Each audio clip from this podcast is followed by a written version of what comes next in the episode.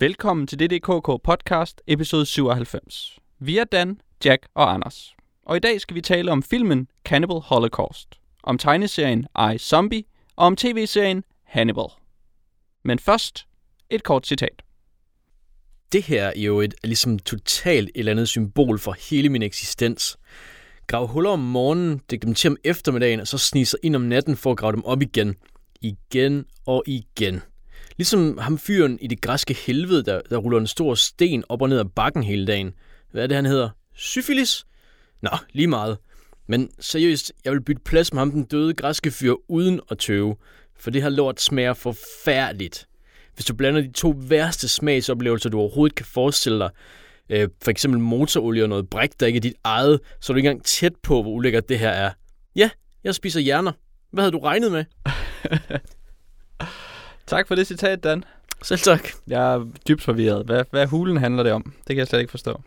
Jeg tror, det er et antropologisk studie af nogle stammer dybt ude på den amerikanske vestkyst, måske Oregon-området, hvor øh, de stadig lever, som de gjorde i middelalderen, i det såkaldt, det ved jeg ikke, grå inferno. Hvilken farve er der i Oregon? Jeg forestiller mig, der er sådan lidt gråt. Grå, gråbrunt, tror jeg. Gråbrunt, ja. Beige. Grå, grå beige inferno.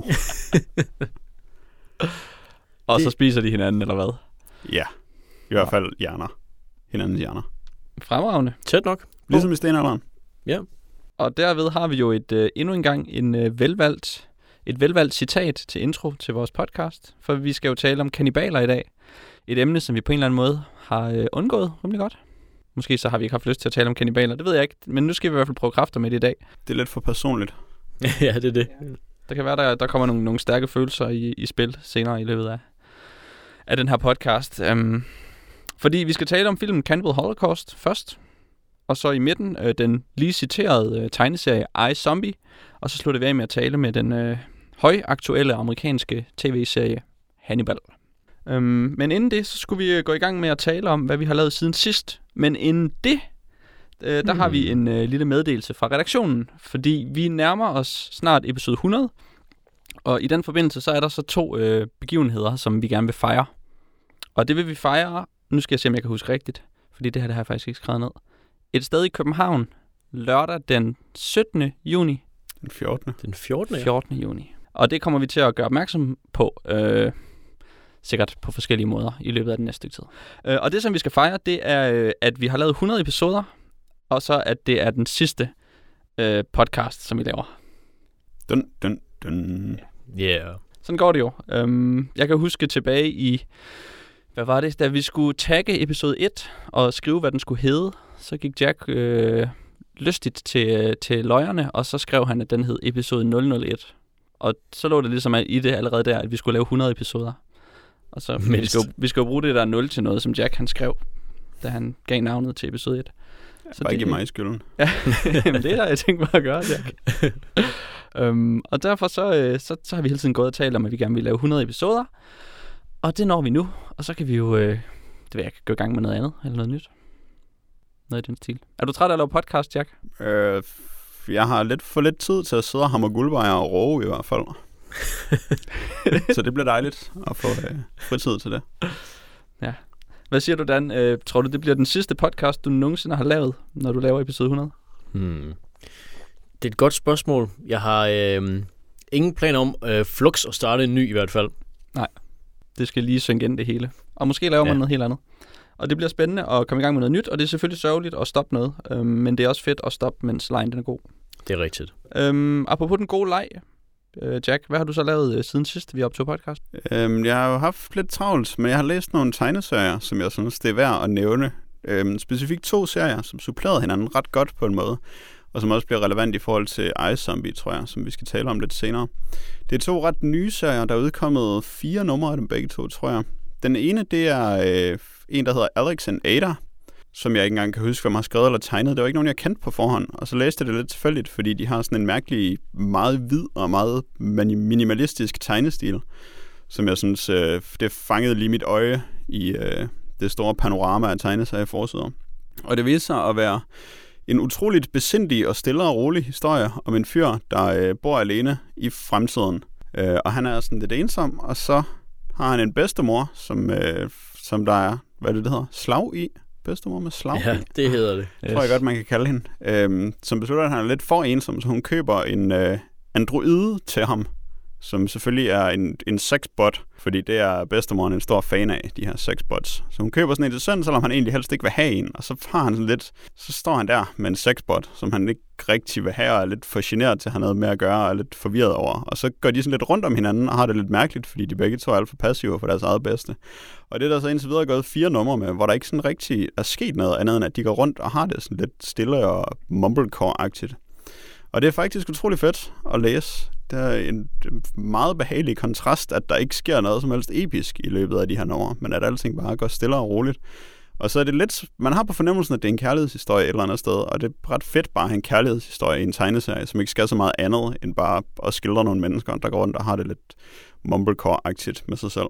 Som en kontrast øh, kan man nævne Dave, D4VE staves det, som der også er udkommet fire år, som handler om en robot i en fremtid, hvor øh, robotterne blev intelligente på et tidspunkt, og så fordi at de øh, indså, at de var egentlig meget federe end mennesker, så slog de alle mennesker ihjel. Og så fordi de kædede sig lidt, så slog de også alle andre i universet ihjel. Så nu er der kun robotterne tilbage, og så er de blevet sådan rimelig satte og kedelige, og så er de blevet præcis ligesom mennesker. Og så Dave, som var en sej dræberrobot før, han har nu sådan et øh, forsikringsmands job, hvor han sidder bag ved et skrivebord og laver tal hele dagen. Øh, og hans kone synes, at han er lidt en vatnæse, og han synes, at hans eget liv er kedeligt og meningsløst, nu hvor han ikke laver andet end at crunche numbers. Hvilket er et virkelig godt setup til en historie. Øhm, og som jeg, hvor jeg nød det første nummer meget. Men så allerede i andet nummer, så kommer der sådan nogle rumvæsener, som de har overset og ikke fået slået ihjel undervejs. Og så skal han sådan til at være en superrobot igen og være en actionhelt.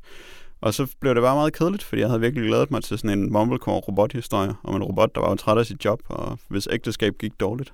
Så det var en meget fin kontrast til, hvordan man skulle gøre det og ikke skulle gøre det. Og noget, som jeg lidt savner i tegneserier, tror jeg. Muligvis lidt min egen skyld, men det er bare, det er rart, fordi de har den production value, som der er i de der mainstream superhelte tegneserier med en masse farver og glitter og sådan noget, og ikke den der naivistiske, prøvkedelige indie-stil, som jeg er helt vildt træt af at kigge på. Og så samtidig så har de en prøvkedelig naivistisk historie, som jeg overhovedet ikke er træt af, men som jeg gerne vil have mere af. Så det er et svært dilemma, øh, men indimellem så kan man være heldig at støde på noget, som lidt passer ind i det. Ja, men det, det, lyder, det lyder som et udgangspunkt, jeg, øh, jeg kan identificere mig med, Jack. Og måske vi kommer ind på det i forbindelse med Zombie. Hvem ved? Dan, du må have læst en tegneserie siden sidst. Det har jeg. Øhm, og den tror jeg overhovedet ikke, vi kommer ind på i forbindelse med Zombie. Men øhm, jeg vil gerne nævne den alligevel. Øhm, det er Rick Remender og John Romitas Captain America Castaway in Dimension Z Volume 1. Og øhm, ja, det er lige præcis det, som Jack han, øh, han, han er træt af, tror jeg. Øh, en storladen superhelte eventyr. Øhm, men øh, det, som jeg godt kunne lide ved den, det er, at øh, Remender, øh, forfatteren til den, er inspireret af de meget øh, outrerede 70'er Captain America-historier, hvor han oplever alt muligt tosset, i stedet for bare at løbe rundt i Amerika. Og øhm, historien den starter også med, at han kommer ind i en anden dimension, som titlen antyder. Og øh, det er ret dejligt, fordi så er man fri for langt det meste af den der kontinuitet, og og han skal passe ind i, han er også, Captain America er også med i alle de her andre historier i den her måned, hvordan passer det ind med det, han gør i den her, og sådan noget. Øh, så nu er han bare i en anden dimension, og tiden kan gå, hvis, man, hvis det er det, man har lyst til, og han kan møde nogle andre folk, og, øh, og øh, det, det var meget fedt. Den, var, den, kunne, den havde lov til at stå lidt for sig selv, øh, og øh, det er så kun volume 1, jeg har læst, så jeg er så ikke færdig med at læse hele historien, men jeg har læst nok af den til, at øh, jeg gerne vil læse resten også. Forskel på at være træt af episke superheltehistorier og at være træt af Rick Remender. Ah, det er rigtigt. Det bliver man ikke sådan helt så hurtigt, som man ja. gør med det andet. Det du jeg har også læst den her historie, og jeg synes også, den er rigtig god. Men volume 1, hvor langt er du så nået i historien? Uh, Så er han stadig strandet i Dimension Z. Ja, det er han nemlig. ja. Jeg synes også, det var en rigtig god historie. Ja. Og øh, John Robinson Jr. er jo helt herlig at se på. Ja, han er ret dygtig til, til det der tegneri der. Og så kendte jeg ikke rigtig Arnim Solar på forhånd, selvom Ja. ja. han er sådan en, en gammel skurk. Men så kommer man virkelig til at kende ham i løbet af den historie. Og Ja. ja. han er virkelig en dirtbag. ja, Ikke Ja. teenage, men men øh, ellers ja. en ubehagelig skurk. Det er rigtigt. Og, og det, det er fedt at have en, øh, en, ja, en historie, der er ret let at samle op, bare at læse, uden man skal huske, hvem der er død i den her uge i, sådan, i Superhelte-universet. Så det var jeg glad for. Det er altså også Captain America nummer 1, så vidt jeg husker. Den starter Ja. med. Det tror jeg, det er rigtigt. Så Så. de har rent faktisk formået at reboote det på en måde, der gør, at nye læsere kan være med. Og det er, jo, det er jo, altså, det sker jo næsten aldrig, selvom de prøver hele tiden. Bruger de øh, begrebet generelt Z, hvad var det, dimension Z, som et, et eller andet spændende og fedt, eller er det bare endnu en, en dimension? Det er dimension Solar, fordi at det er en skurk, der har lavet den, eller der har erobret den. Okay, det er ikke fordi, den er beboet af generation Z'ere. Den er beboet af Solars øh, folk, eller folk, han regerer. Men den handler lidt om Solars børn. Ja, det gør den lidt. Så, det Så kan man på en måske måde, ja. sige, Generation Z. Er de ligeglade med penge og vil bare gerne lave projekter?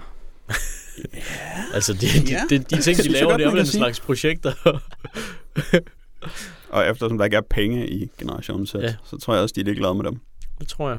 Et øh, projekt, som jeg har øh, nyt godt af i hvert fald en gang, det er øh, et projekt, der hedder Slimbio, som øh, ja, er en, øh, en undergrundsbiograf for mellem 3 til 5 mennesker i Nordvest, øhm, øh, som der her sidste fredag viste både Robocop 1 og Robocop 2 fra øh, ja, 80'erne og 90'erne. Um, og det var ret spændende, som I sikkert også kunne genkende til Dan og Jack, Mm. at se øh, de her to film ved siden af hinanden, lige efter hinanden, øh, og så øh, langt ud i fremtiden, som vi er i i dag.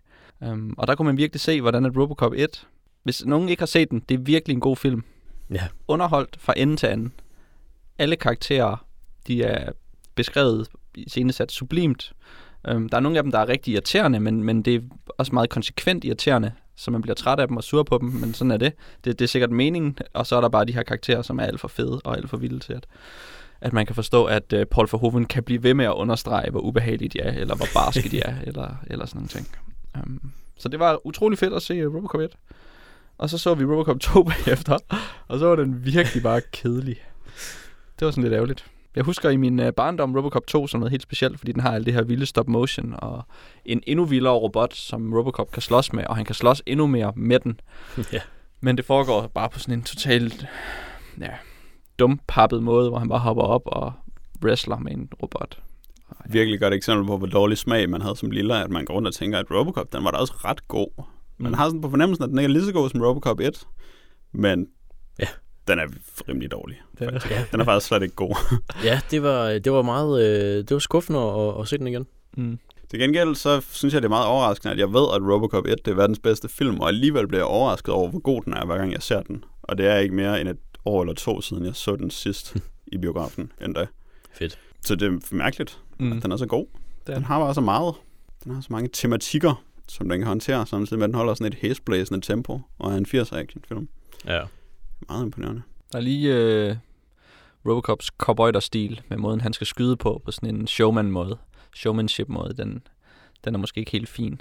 Det er bare så subtilt et cue til at afsløre ting, om hvordan han sådan... Det er så nemt at vise, at han stadig kan huske, at han har været et menneske, ved at han gør det. Og mennesker skyder grimt, sammenlignet med seje robotter. Det gør de. Der gør det der med, med the jazz hand, som Robocop gør, mm. når han skyder. ja. Nå, ja. det er også vildt fedt. Mm. Så øh, det var fedt at se. Og jeg kan forstå, at jeg ikke har brug for at se den nye Robocop. Så det kan være, at jeg kan slippe helt for at gøre det. Det tror jeg Det er sagtens, i du kan. en plan. Vi kan godt droppe remaket, træeren, piloten til tv-serien, tv-serien, de fire kanadiske tv-film. Det er alt sammen dårligt. og du behøver ikke se tårn igen. Nej. Men etteren, den bliver ved med at være ufatteligt god. Så det kunne vi lige, øh, det kunne vi lige få slået fast. Ja. Øh, Jack, har du lavet mere? Øh, der har været Soup turnering, så jeg har spillet Stone Soup. så det, og det, det føler jeg, at jeg har talt om ofte. Jeg har vundet en gang til øhm, Fedt. i løbet af turneringen, hvilket gjorde, at jeg klarede mig bedre end den anden turnering, jeg var med i. Øhm, Hvem vandt turneringen, og hvor godt klarede du dig i forhold til vedkommende? øh, det var en fyr, der hed Tolias, der vandt turneringen, og han var sindssygt god. Øhm, det er lidt svært at forklare i en håndevending, hvordan han var sindssygt god, men han spillede nogle virkelig svære karakterer, og han vandt virkelig mange af dem, og han vandt mere end nogen andre, og han var med i den næstbedste klan, og han udrettede alt muligt. Han var helt vildt god. Det var meget imponerende. Også fordi han ikke rigtig er sådan en, som man kender i kredsene. Jeg tror aldrig, jeg har rigtig... Jeg har aldrig øh, bemærket ham før, i forhold til de folk, som er på IRC og så videre. Så det var ret imponerende, og han fik øh, næsten 6.500 point i turneringen, og jeg fik 984, tror jeg. Hvilket bragte sig til en 233. plads Det er da heller ikke at kæmpe sig af. ud af de 2.028 mennesker, der var med til turneringen. Ej, så er du oppe i toppen alligevel. er i de øverste 12 procent. Ja, Det ved jeg ikke, om man får noget for. du får en lille kiks. Er der nogen, der laver YouTube-videoer, mens de spiller Stone Soup? Ja, det er der. Jeg har set nogle af dem. Ja, Vi har faktisk i et tidligere afsnit haft et lytterbrev fra Boundary, hvor han nævnte en fyr, som laver YouTube-videoer med Stone Soup. Så vi har anbefalet nogen, men øh, jeg ser dem ikke, fordi jeg er for bange for spoilere. Det er rigtigt. Nu kan jeg huske det. Det vender Mm. tilbage til mig. Men der er nogen, som spiller det på internettet. Jamen, øh, spændende, Jack. Og velkommen tilbage fra Stensuppen.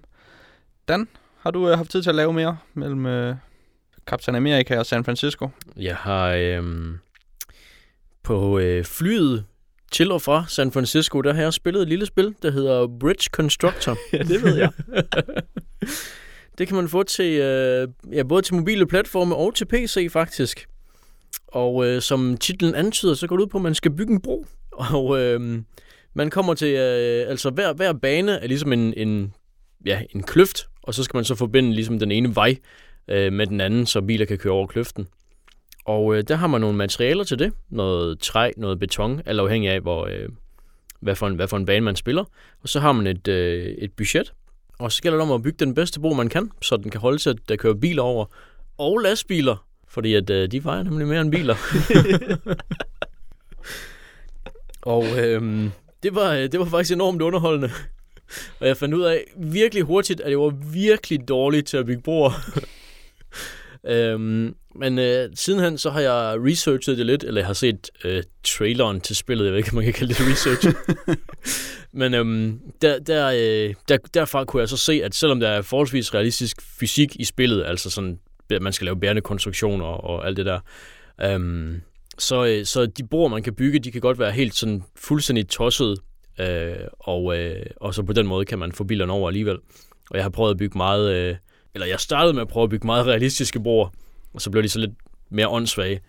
Men, øhm, men nu, øh, nu ved jeg, at man kan bygge tossede broer, og så virker det, og så er jeg ret sikker på, at nu kan jeg, så kan jeg lige komme det videre i den. Hvordan er en åndssvag bro, det her, så det jeg forestille mig? Øhm, det er sådan en bro, hvor øh, der er hul midt i broen, men så fordi du falder på en eller anden måde ned øh, med, med dine biler, så, øh, så overlever du alligevel, og så, øh, så er det som, at hullet ikke er der. Kan man så ikke kun køre over broen den ene vej? Det, øh, så, længe, så længe de kommer over bilerne, så vinder man. Det er også en, det er en feature. ja. Sådan en forlystelsesbro. Det lyder som... Måske som et lidt kedeligt spil. Det, jamen det, det synes jeg ikke, det var. Jeg synes, jeg synes faktisk, det var ganske sjovt. Altså, nu har jeg jo kigget dig lidt over skulderen, Dan, og jeg, Ja. jeg vil faktisk sige, at man, øh, man tror, man ved en masse om, hvordan en bro egentlig skal hænge sammen. Ja. Men når man så spiller det der spil, eller ser nogen spille det spil, så, så indser man, at man ved ikke helt om... Man ved faktisk ikke helt, hvor belastningen finder Nej, sted Det i er en rigtigt. konstruktion, når man placerer to lastbiler på den. Det er rigtigt. Og det lærer man lidt om. Det lærer mig lidt om, hvor belastningen lige er, hvis Ja. man... Øh, ja. Så det er edutainment? Det er måske at gå lige lovligt langt. Men øh, man lærer lidt om broer, hvis man sådan er sådan, du ved, meget lidt interesseret i broer. Jeg tror, da jeg spillede Railroad Tycoon for længe siden, der synes jeg, det var ret sjovt at bygge broer egentlig. Men jeg tror, det var lidt lettere end det i Bridge Ja. Constructor. Jeg håber, der er lidt mere i det i Bridge Constructor. Næste, næste level, det er Bridge Constructor. Det er lige noget for dig, Jack. Det, øh, jeg har virkelig ikke lyst til at spille det. Jeg er ked af det. Ej, det, er også, det er også okay. Det er, øhm, det, men det er sjovere, end det lyder. Det skal, det, øh, jeg købte det mest, fordi det var dumt øh, til at starte med. Men så var det rent faktisk ret underholdende. Kan man øh, dekorere sine broer? Man kan ikke dekorere sine bord. Det, Ingen Så- kosmetik i det. ja, ingen kosmetik, det gider vi ikke. Kun ingeniørkunst. Ja. Man kan ikke engang købe sådan øh, en hesterustning til sin bro, som et in-app purchase. Heldigvis ikke, nej. Jeg tror ikke, jeg tror ikke der er nogen in-app, øh, in-app køb i... Øh, Du, kan du spillet. købe et godt tip? det tror jeg godt nok ikke. Nå, det synes jeg, man kunne betale penge for at få et tip. Det har... Jeg har ikke lagt mærke til, at man kan. Nej, okay. Men jeg er også vildt dårlig til at bygge broer, så... Men så har du da opdaget endnu en ting, du ikke har talent for. ja, det er fantastisk. Så snæver vi det lidt ind efterhånden. Det er godt. Men nu skal vi jo øh, nu skal vi faktisk til at tale om noget, som, øh, som er helt instinktivt, og alle, alle på en eller anden måde har talent for at sætte sig ind i, nemlig kannibalisme. Um, vi skal tale om spillefilmen Cannibal Holocaust, som jeg ved, at enten Dan eller Jack skal introduceres til. Øh, Cannibal Holocaust er fra 1980 og udspringer af manden, vi nok alle sammen forbinder med øh, et rent kildevæld af talent, nemlig Ruggero Deodato. øhm, som er italiener, hvis ikke man kunne tyde min mærkelige accent. Er det Den sådan, er- man udtaler det? Jeg tror det. Jeg er ikke sikker. Men han er italiener, og øh, filmen er italiensk produceret med noget, nogle islet fra, fra Amerika, blandt andet nogle af skuespillerne. Og øh, den omhandler øh, et dokumentarfilmhold i Amazonas, der forsvinder, fordi de er inde i Amazonas junglen og øh, er i gang med at filme nogle øh, indfødte. Og øh, så er der sådan en universitetsprofessor, eller jeg ved ikke, om han er nødt til det, men i hvert fald så drager han ud på en redningsaktion. og jeg ved ikke helt, hvorfor det er ham, men han drager ud på en redningsaktion i hvert fald med sine to guides. Det foregår, øh, altså første del af filmen foregår som med, at han tager ud øh, i junglen. Ved hjælp af sine guides finder han frem til Yanomamo-stammen, hvor han finder, øh, hvor han finder ud af, at filmholdet er, øh, de er alle sammen døde, men filmrullerne er hos dem. Og så ved hjælp af sin, øh, af sin- af sin diktafon, så får han øh, overbevist dem t- om, at øh, han har en eller anden form for magt, der gør, at de gerne vil overdrage ham øh, de her filmruller, som de mener, der er forbandet. Og øh, så deltager han også lige i et ritual, hvor de spiser en for stammen. Hjemme i New York, øh, så går professoren så i gang med at gennemse de her filmruller, og øh, dem, der har hyret filmholdet, de advarer ham om, at øh, det her filmhold, de er, øh, de er lidt øh, lyssky. De har lavet nogle iscenesættelser og betaler nogle folk for at gøre nogle ting for en kamera og den slags. Øh, og det ser han i en af deres tidligere dokumentarfilm. Og så i løbet af, hvad hedder det, øh, i løbet af, at professoren her, han ser de her filmruller, gennemser dem, så finder man så ligesom ud af, øh, hvad filmholdet har gjort, og hvorfor de er blevet dræbt. Øh, og de er nogle, øh, de er nogle satans call. De øh, løber ud øh, og øh, hvad hedder det, ja, udnytter de her, øh, de her øh, stammefolk ret meget. De nedbrænder blandt andet en landsby og skyder en gris. Og øh, så er det så også lige, at de voldtager en ung, øh, en ung pige fra en af stammerne. Og øh, sjovt nok, så begynder stammefolkene så at blive ret vrede på dem, begynder at jage dem. Og øh, så bliver de så øh, en efter en slået ihjel, og det bliver så også filmet det meste af det, øh, fordi de af en eller anden grund filmer det i stedet for at stikke af.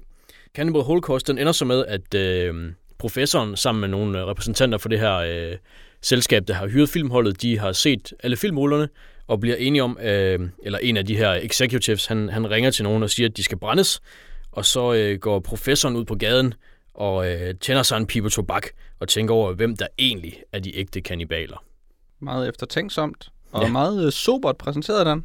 Sobert, ja. Um, en film, som jeg jo faktisk synes øh, gik, gik til makronerne. Um, og, Det er øh, rigtigt.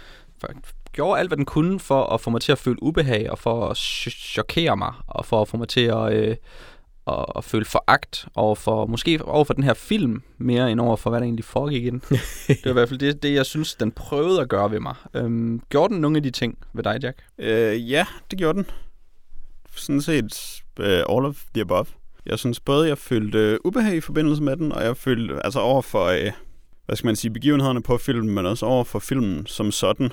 Men jeg har også læst, at det faktisk var, at det er lidt sådan en meta film hvor han, instruktøren i hvert fald hævder, at han, øh, at han kritiserer den måde, man lavede kannibalfilmen på indtil da. Og så er han lige nødt til at smadre en masse dyr undervejs for at kritisere det. Ja. Men jeg synes egentlig, at der var en del af scenerne, som var ret ubehagelige i filmen. Øh, men det var lidt... Det var en lidt spøjs fornemmelse, fordi jeg er sådan lidt vant til at se kannibalfilm. Øh, og til at... Øh, Og bare lige for at understrege, når du siger, at jeg er sådan lidt vant til, så betyder det, at du er vant til at se kannibalfilm. Ikke lidt vant til det. Som de fleste måske vil sige. nej, men ja, okay. I forhold til sådan, måske gennemsnitsdanskeren, så er jeg vant til at se kannibalfilm. Men i forhold til folk, der er vant til at se kannibalfilm, så er jeg bare sådan lidt vant til det. Okay. Fint nok. Men i hvert fald, så er jeg vant til, at, det, at man, man får det sådan på en måde lidt dårligt, men det er mere over, sådan, hvor dårlig filmen er, og hvor irriterende det er, at de har lavet den her film. Øh, og de, den, det, den følge blandede jeg lidt sammen med noget, som jeg egentlig tror var et ægte ubehag ved at se Cannibal Holocaust. Jeg tror, det første tidspunkt, hvor jeg sådan blev bevidst om, at det var ubehageligt, det er øh, ret tidligt efter, at professoren er nået til Amazonas, til det grønne inferno, øh, og har taget med sin guide Chaco ud for at lede efter nogen. Så øh, overværer de et optrin, hvor der er en stammeperson, som har en kvinde fra stammen med ud, øh, og binder hende sådan et sted, og øh, dræber hende på bestialsk vis. Hvilket jeg faktisk synes var en ret ubehagelig scene. Der var sådan et eller andet ved den måde, blodet i scenen var tyndt på, tror jeg, noget frem til, som gjorde det, øh, som faktisk gjorde det ret vemmeligt. Og så tror jeg, at der er flere af, af scenerne i filmen, som er gennemført med mere realisme, end man er vant til, at de her kanibalfilm, de er, fordi de er rimelig de tit rimelig fjollede i deres særlige effekter. Så er, er der ikke, selvom det er meget voldsomt alt det, der sker, så er det som om, der ikke er noget, der er helt overspillet på den måde, som både kanibalfilm før og efter har været det. Hvilket gør det sådan lidt behageligt at overvære mange af, af hæslighederne. Mm. Jamen, det kan jeg godt sætte mig ind i. Der var jo et, øh, en af produktionsomstændighederne, jeg ved ikke, om det, om det er noget, du ved noget om, Dan, i forbindelse med filmen. Noget med, at de jo har filmet ægte stammemedlemmer Mhm. mm-hmm. og, og inddraget dem i filmen. Ja. Øhm, hvad, hvad gør det, når man sidder og ser sådan en film? Gør det noget, du ved det? Eller er det bare ligesom at hyre skuespillere? Øhm, ja, det er faktisk noget, jeg først vidste bagefter. Øh, men de, om ikke andet, så ligner de jo stammefolk øh, på den måde, at deres, øh, ja, mange, mange af deres øh, påklædninger og deres øh, øh, omgivelser ser ret øh, realistiske ud. At Det er nogen, jeg kunne godt forestille mig, at folk de lever sådan i Amazonas i hvert fald. Den første stamme, de møder, sådan virker øh, til ikke at være en, en, en helt ja, om, savnomspundet, mærkelig, mystisk stamme. Øh, det, det, det giver måske et, et dokumentarisk islet, at, øh, at de er ægte stammefolk. Ja, det siver ind i filmen på en eller anden måde. Ja. Øhm, Plus at det ser ud som om, at interaktionen mellem, øh, mellem de Wii, mellem de øh, tilkommer, tilkommen, de tilkommende folk, altså amerikanerne, om man vil, selvom de selvfølgelig er fra andre øh, nationer også, og så øh, stammefolket, altså den, i og med at de nok har svært ved at kommunikere i virkeligheden, så den kommunikations, den kajtethed øh, kommer også til udtryk i, i filmen. jamen altså, kan de vide, hvad det, er, de, hvad, de, hvad det er, de laver, når de spiller skuespil? Ja, det er jo det, der er spørgsmålet, ikke? Eller en af spørgsmålene i hvert fald. Ja. Det kommer jo lidt an på, hvad det er for en slags stammefolk, de har hørt. Det er rigtigt. Ja. Det er rigtigt. Det ved vi ikke. Jeg tror, der findes nogle rimelig velintegrerede stammefolk nu om dagen, og sådan set også i 80'erne. Mm. Men det var med til øhm, øh, den scene, som du også beskriver, Jack, øhm, som jo er, det handler om en kvinde, som øh, skal straffes for, for en eller anden form for utugt.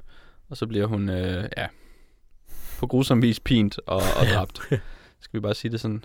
Øhm, og, og det er en ret klam scene, faktisk. Og øhm, der er det her niveau af de her, det her filmhold, som filmer det.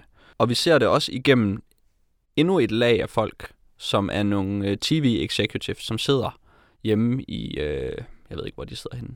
I New York. New York, ja. Øhm, øh, og, og, og screener den her film med de her folk, der kigger på det her, og så sidder vi og kigger på det. Jeg ved ikke, om, om det påvirker sådan en scene, eller lignende scener, at der er alle de her led imellem det. At det virker på en eller anden måde sådan langt væk.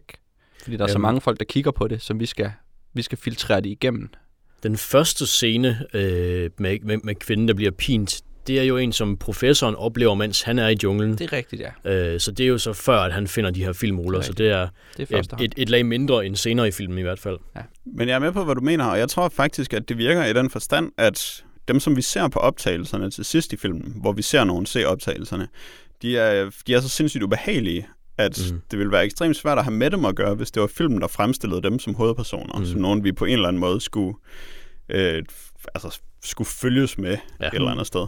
Hvor vi så på den her måde, der får vi den distance, som gør, at, at vi lidt er tvunget til at være med dem, uden egentlig at ville det. Og så er vi mere fri til at, øh, at føle al den antipati, som vi føler, og stadigvæk blive ved med at følge med i historien. Fordi vi ikke, øh, vi er ikke aktive deltagere i den måde, vi vil være, hvis vi rent faktisk har været til stede, da de, da de her ting skete. Mm. Så er vi bare til stede som vidner bagefter. Og man er utrolig bevidst ja. omkring alle de lag af, af redigering, der er.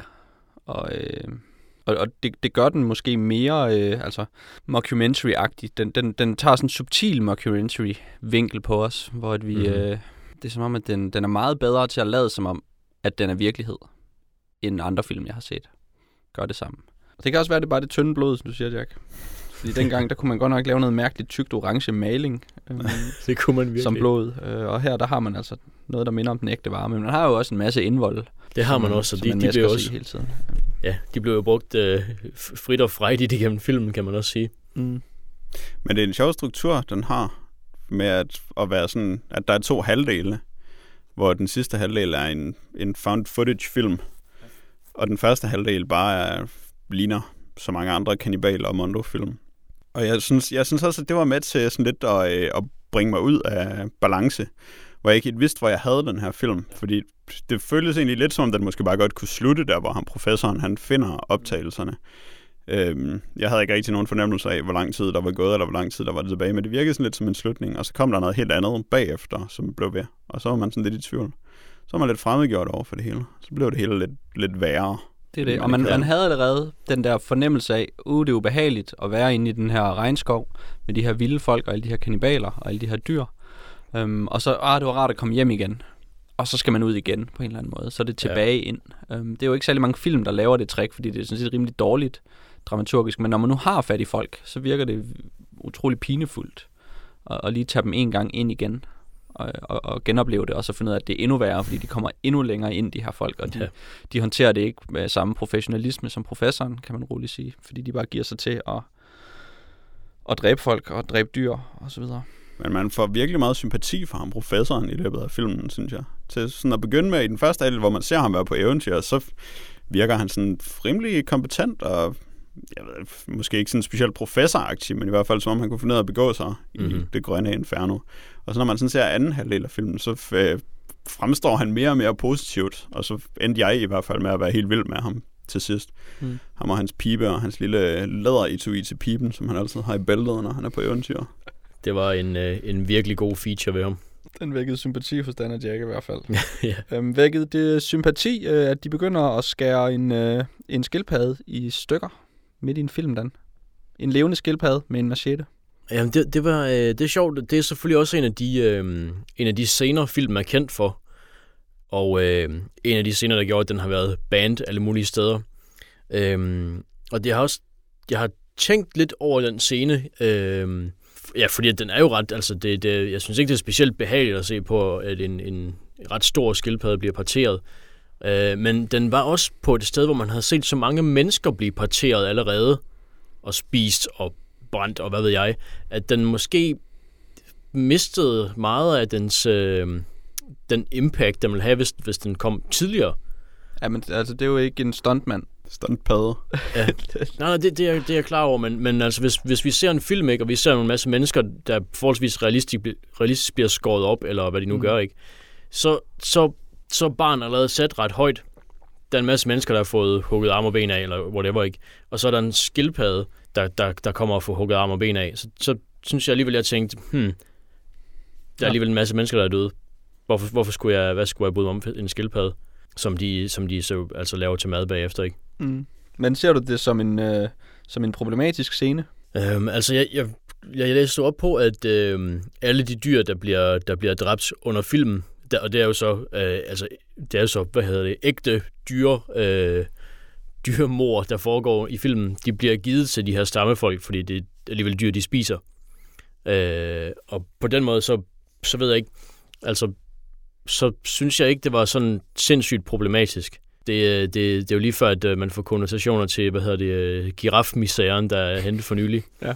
At når noget bliver udstillet, at, at når det sker, i, øh, mens der er nogen, der er tilskuer til det, så, det, så lader det til for mange, at det er langt værre, end hvis det bare skete, mens ingen så det. Og det, det er måske lidt det samme her. Det er også meget betryggende, at de aflevede dyrene, inden de gav sig til at skære dem i stykker i filmen. Ja. Så der er sådan ikke sådan rigtig noget dyr tortur over dem. De slagtede bare nogle dyr. Ja. Og det er sådan set okay. Men jeg synes stadig, at det virkede som en del af realismeprogrammet i filmen. Ja. At de rent faktisk slår ting ihjel, at man så ægte blod og indvolde. Mm. Det er rigtigt. Jeg har fundet ud af, hvad, hvad der egentlig er bag ved sådan et skildpaddeskjold. Hvad er der inde i skildpadden? Det får man så også at se. Det er rigtigt. Jeg kunne øh, læse mig til, at øh, en af skuespillerne, der var med til den scene, han græd bagefter, fordi han synes det var, det var en skam. var det Jack Anders? Øh, ja, jeg, jeg husker desværre ikke, hvem af dem det var. jeg var lidt bekymret for, om det var sådan en af de der øh, sjældne troede skildpaddearter. De slår ihjel. Ja, det er det nok. det, det er derfor, det, den er troet nu, den art. ja, ja. Fordi de var nødt til at tage scenen om så mange gange. Ej, jeg ved det ikke. Sådan nogle Amazon, Amazonas sumpskildpadder, dem tror jeg, der er i spændevis. Godt nok. Dem skal vi ikke bekymre os om. Men jeg tænkte en del på øh, skildpaddeaflivningsscenen i Tampopo, mens jeg så det. Hvor sympatisk mm. den var i forhold til skildpaddeaflivningsscenen i Cannibal Holocaust. Ja. Det er rigtigt. Selvom det jo egentlig er det samme, så er det bare sådan hvis man bare roder med det nok, og sådan trækker det i langdrag og skiller dyret, så Ja. bliver det sådan ubehageligt. Ja, ja, hvis man ikke har den der finesse, hvis man ikke lige helt ved, hvordan man skal få skjoldet af. Hvis der er en, der kommer til at fnise lidt imens. Ja. Altså, så ser det sgu ikke godt ud. Og det er jo naturligvis også øh, en måde at fremstille de øh, ekstremt ubehagelige mennesker, der, øh, der foretager øh, skildpaddehandlingen på. At, øh, at de ikke kan finde ud af, hvad de gør, men de kan hakke, hakke ting i stykker og rive det fra hinanden og sådan noget. Mm. Jack, hvordan læser du vores, øh, vores fire unge amerikanere, som er på vej ud i, øh, ud i- ind i Amazon-junglen og begår alle de her mor og begår voldtægt og begår dyremishandling osv.? Jeg tror, det er en af de gode ting ved, at den laver det der greb med, med at todele filmen, hvor vi pludselig får dem som hovedpersoner mod vores vilje, det er, at vi behøver ikke forholde os sådan særlig meget til dem som personer, fordi de er noget, som man ser på. Så de er et observeret fænomen mere, end de er ægte personer. Fordi som ægte personer, så er de jo ekstremt mærkelige og øh, hysteriske og sindssyge og mærkelige at have med at gøre. Men fordi vi ligesom har fået den distance, og vi er øh, hægtet på nogle andre mennesker, som tydeligvis er i, i hvert fald mindre sindssyge, øh, og som binder os til filmens verden, så øh, fremstår de som noget, der kunne ske, de der mennesker. Og det er de jo nok også, men det virker jo sandsynligt at have så mange af dem på video på et sted. Fordi de er, de er mærkeligt sindssyge alle sammen, øh, og de gør øh, underlige hysteriske ting uden nogen motivation, og der er ikke sådan rigtig nogen årsagssammenhæng i noget af det, som de foretager sig, udover at de er sikre på, at de vinder en Oscar, hvis de bare dræber indfødte nok. Mm.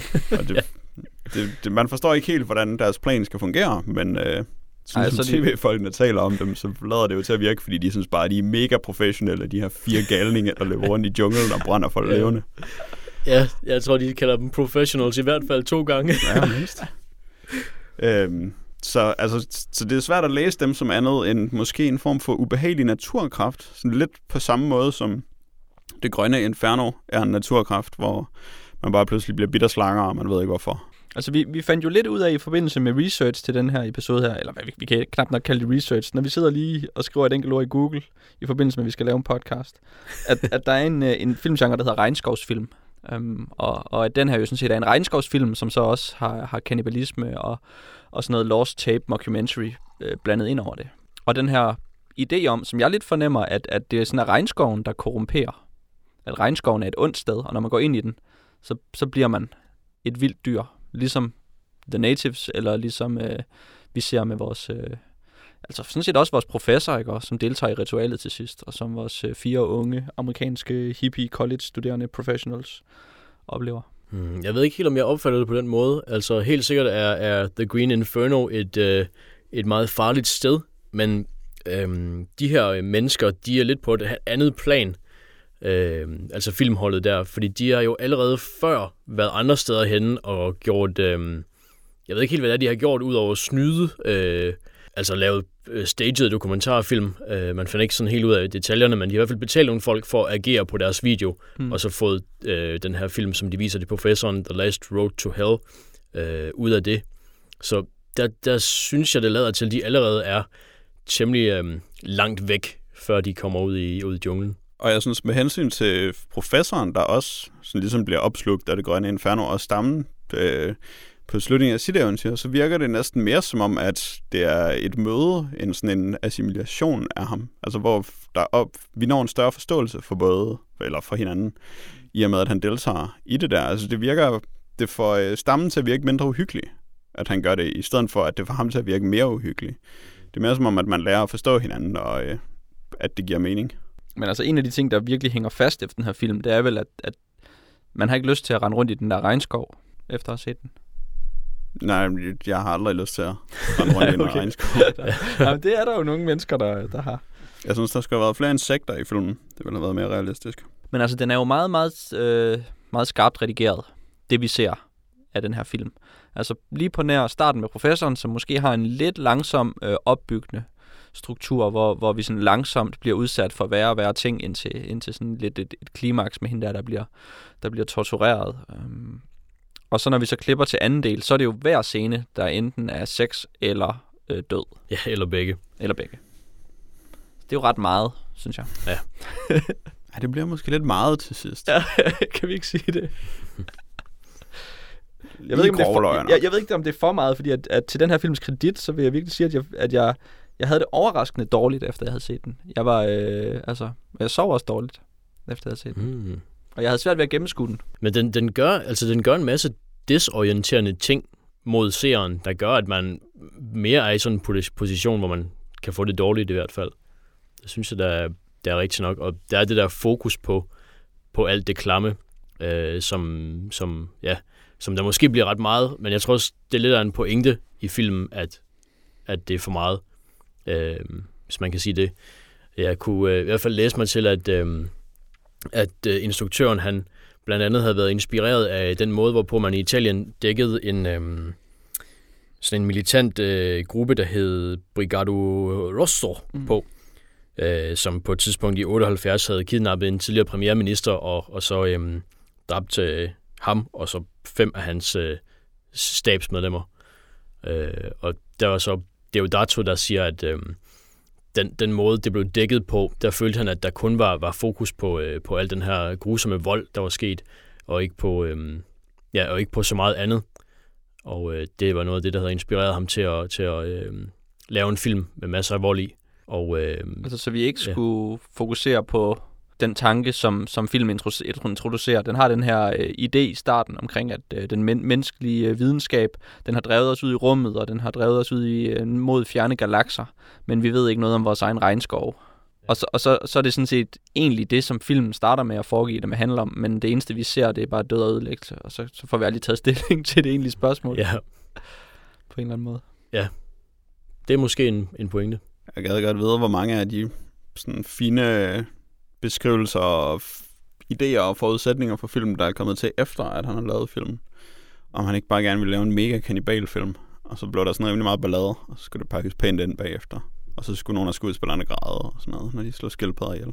Ja, for han, øh, han blev jo øh, meldt, fordi at man mente, at nogle af de folk, der var der dør i filmen, de døde i virkeligheden. Altså der er den der scene med ham, der er hende, der er spidet, øhm, faktisk som en konsekvens af, at filmholdet voldtager hende. Mm. Og så finder de hende senere spidet på en pæl. Øh, og der mente man, at... Øh, eller der beskyldte man ham for at have dræbt vedkommende, fordi at man, der var ikke beviser for andet. eller de kunne ikke ligesom kontakte dem, som han havde filmet. Og det så ud som om, at hun var død i virkeligheden. Men det slår mig pludselig, at det nok egentlig er en ros af filmen, at jeg har lyst til at skyde ham sådan nogle ubehagelige motiver i skolen, ja, fordi ja. filmen er så ubehagelig. Og jeg sådan lidt tænker præcis det, som han prøver at manipulere mig til at tænke. Ja. Jeg kan nok lide hans fælde. Jeg, jeg, jeg tror faktisk, Man det er, er rigtigt. geni.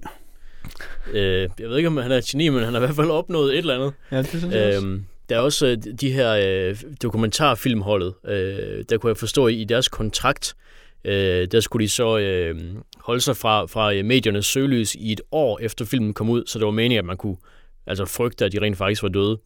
Og så var det jo så, at han rent faktisk blev sigtet for en masse mor. uh, og så var han så nødt til at ringe til mig for dem til at dukke op i retssalen, fordi at, uh, så, meget, uh, så meget vil han alligevel heller ikke uh, stå måls til. Men det skal også siges, at den rent, det rent filmtekniske håndværk er også bedre, end det er i de fleste kanibalfilm. Altså det, mm. det er flottere filmet, og det er bedre klippet, og lyden er bedre lavet. Og så, så det vil jeg bare lige give ham. Ja, at ja. Det, det er endnu en ting, som er godt ved den.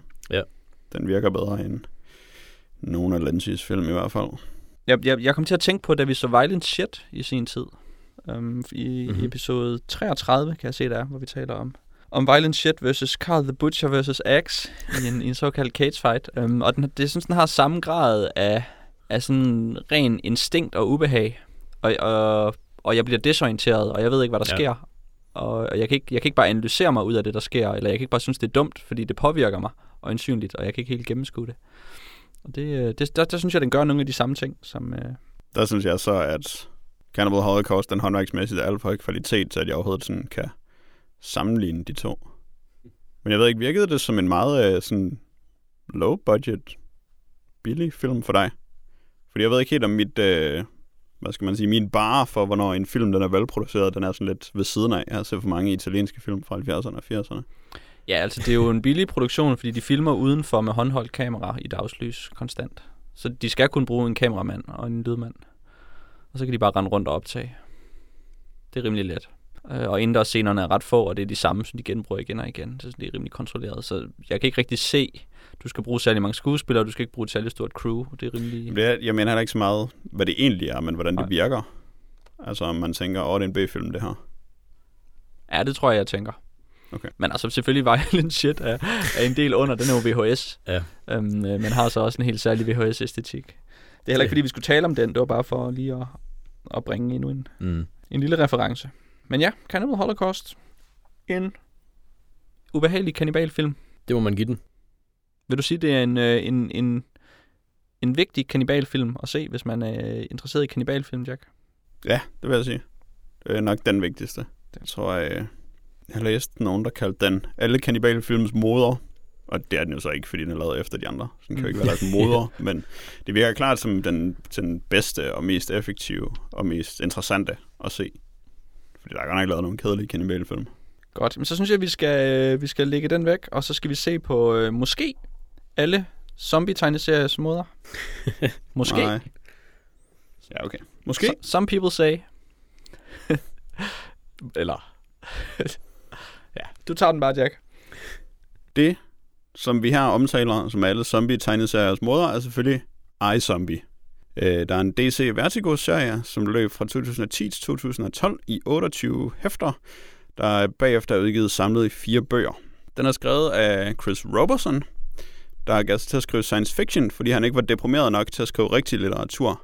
Øh, så han kom med i forfatterkollektivet Clockwork Story Book sammen med øh, blandt andet Bill Willingham fra 98 til 2002, og så startede han sit eget forlag, Monkey Brain Books, der udgiver faglitteratur, som har noget med science fiction eller fantasy eller horror at gøre.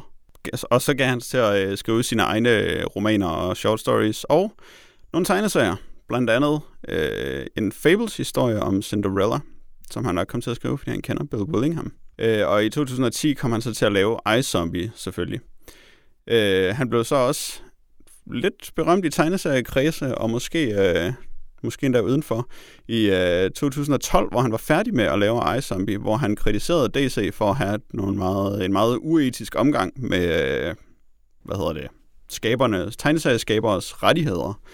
Øh, og så blev han øh, fyret på, er det gråt papir, man bliver fyret på? Ja. Gråt papir. øhm, af DC. Øh, bare fordi han sagde, at han synes ikke, at de var særlig etiske. Det blev de mega sure over. Øh, men det havde jeg da okay med, fordi så nu om dagen er der øh, andre muligheder end DC og Marvel, hvis man gerne vil lave tegneserier. Han kan jo for eksempel selv udgive dem. Øh, serien er tegnet af Michael Dalton Allred, der startede sin karriere som tv-journalist i Europa, og så kan han stille lave tegneserier i 1989 med en graphic novel, der hedder Dead Air. Da han begyndte at lave øh, Mad Men i 1992, udgivet af Tundra, øh, en serie om en tosset Frankenstein-superhelt, så blev han øh, rimelig berømt for sin karakteristiske tegnestil. Og så blev han kendt i, måske ikke mere berømt, men bredere berømt, da han lavede Ecstatics sammen med Peter Milligan. Øh, derudover har han lavet logoet til Mallrats, og så lavede han øh, tegningerne til Bluntman og Chronic, tegneserien i Chasing Amy. Og så har jeg mistænkt for at være mormon. Han har lavet en tegneserieudgave af The Book of Mormon, og han har vundet øh, sådan en mormon-litteraturpris for noget. Har, Jeg ved det ikke med har sikkerhed. Kevin Smith ikke lige lavet den der anti-mormon-film, Red State? Det ved jeg ikke, om han har lavet. Jeg tror, Det er dig, Kevin ved Smith det. han kan ikke lide mormoner. Så ville han få ham til at lave et Mallrats-logo. Måske var han ligesom jeg ikke sikker på, om han var mormon. Måske. Han, kunne, han har, øh, som sagt, han har lavet en tegneserieudgave af The Book of Mormon, og det kunne han sådan set godt have fået en mormon-litteraturpris for, uden at være mormon. Ja. Nå, øhm, tegneserien her, den handler om Gwen, som er en øh, zombie, og til hverdag så hun graver på kirkegården i Eugene, Oregon. Øh, og så handler den om hendes to venner, øh, et spøgelse fra 60'erne, som hedder Ellie, og en varterrier, der hedder Scott. Så hænger de ud på en diner, og øh, drikker kaffe, og så indimellem så skal Gwen spise en hjerne, og så får hun den dødes minder. Og så øh, får hun lyst til at hævne deres død, hvis der er noget at hævne. Og derigennem kommer hun i kontakt med en mumie, der hedder John Amon, der ved mere, end han ved med. Og en monsterjæger ved navn Horatio, som hun forelsker sig i. Og nogle andre skøre typer, som alle sammen er i Eugene, Oregon. Og så er de wacky hijinks. Det hele lyder jo meget sødt og meget sjovt og øh, uskyldigt. Og er det bare god, gedin zombieunderholdning, det her, Dan? Mm, det, det, der er jo ikke meget zombie over det. Okay, men så, øh, så dropper vi det. Er det bare god, gedin øh, sådan freak show underholdning? Øhm, I min øhm, Efter min ydmyge mening, så skulle de droppe alt, der, øh, der øh, havde noget at gøre med et øh, action mystery plot, og så bare kun være sådan en romance comic, hvor det gælder om, at Gwen hun enten skulle øh, øh, bejles til af mumien, eller af vareterrieren, eller af monsterjægeren. Okay, så det siger du med udgangspunkt i, at det, de har lavet, ikke fungerer? Ja, det synes jeg lidt. Det synes jeg lidt. Øhm, Eller det, han har lavet, eller hvad siger vi? det, som tegneserien er, eller historien, Ja. øhm, den synes jeg ikke helt, der fungerer. Øh, fordi at, som Jack øh, så korrekt påpegede, så starter det med, at hun, øh, ja, hun skal, Gwen, zombien Gwen skal spise hjerner, ellers så bliver hun til det, vi kender som en, altså sådan hjernetom zombie, der går rundt og savler og siger brains. Øh, og når hun så spiser hjerner, så bliver hun øh, mere eller mindre en øh, normalt fungerende person. Og så spiser hun så ret tidligt i, øh, i slutningen af første, øh, første issue, så spiser hun så en hjerne, og så får hun så alle de her billeder ind fra ham her fyren. Og så er det så meningen, at hun skal ud og, og finde ud af, hvad der er sket med ham, eller hævne hans død, eller hvad man nu kan sige. Og så er det så ret hurtigt i løbet af øh, første, ja, første story arc, altså vi har læst, øh, vi har læst nummer 1-5, øh, i løbet af den, at så møder hun så ham her, John Amon, som er øh, mumien, der har, øh, der har dræbt øh, den her mand, hvis hjerne hun har spist. Og øh, så forklarer han hende, hvordan tingene i virkeligheden hænger, hænger sammen. Og så øh, er han måske ikke så, så fin en fyr alligevel, ham der, ham der den døde. Og så bliver det sådan lidt øh, rejected, det her, øh, jeg skal spise, spise hjerner og så hævne deres død. Og øh, det synes jeg egentlig, at der blev brugt lidt for meget tid på at, og, øh, at resolve. Det så jeg gerne, der hurtigere bare forsvandt, fordi at jeg synes, at jeg synes ikke, det var særlig interessant. Jeg vil hellere bare have en, en masse romance med en masse, med, med, med en masse freaks. Dan vil have mere romantik Ja, Det, er... og flere freaks. Men man kan sige, det er jo, øh, hvis vi skal prøve at se på den her, øh, den her tegneserie, den her historie, som vi har læst, øh, på sine egne præmisser, hvad er det så, øh, den gør godt, Jack? Jamen, den gør øh, det godt, at den har nogle øh, gode personer, der virker, øh, som om de er godt til stede i verden. Alle har sådan en, en plads, hvor de passer ind. Øh, for eksempel Gwens kolleger på kirkegården, synes jeg var rigtig hyggelige, hver gang de stod. De stod tit og øh, lænede sig op af deres skovle og ventede på, at den begravelse var slut, fordi så skulle de ned og fylde graven, og så stod de sådan lidt væk og kiggede på den og småsnakkede lidt med hinanden. Og så følte man sig bare sådan i rigtig godt selskab, og det var, det var rart at være der, og det virkede overbevisende, og de var sådan set mere interessante end alle morgåderne. Øh, og det gælder for, tror jeg, alle personerne i tegneserien, at de er, sådan, at de er ret godt selskab, de er nogle gode personer, og de passer også godt ind i den historie, som bliver fortalt her, med at der er nogen, der er monsterjæger og forskelligt hittegods. Øhm, det er bare sådan alt, det virker som om, at alt det, de skal nå, det er sådan lidt distrahere fra, øh, hvor gode personer de egentlig er, og hvor rart det vil være bare sådan at høre mere om dem, og se dem leve et, et mere almindeligt liv, hvor de ikke skulle redde verden og ikke skulle slås med hinanden. Så Ja. det, den gør godt, er helt klart personerne. Jeg, jeg synes, at, øh, at de bliver faktisk lidt... Eller i hvert fald, hvis vi tænker på hendes veninde, som er et spøgelse. Jeg synes, hun var utrolig interessant, indtil vi fandt ud af, hvad hun var. Og så blev hun mm. reduceret til bare at være et spøgelse, som bare kun kan besøge de samme steder, som hun altid har været ved, og bare sådan lidt af en, af en kortslutning, eller en cirkelslutning af, af gamle minder og sådan nogle ting.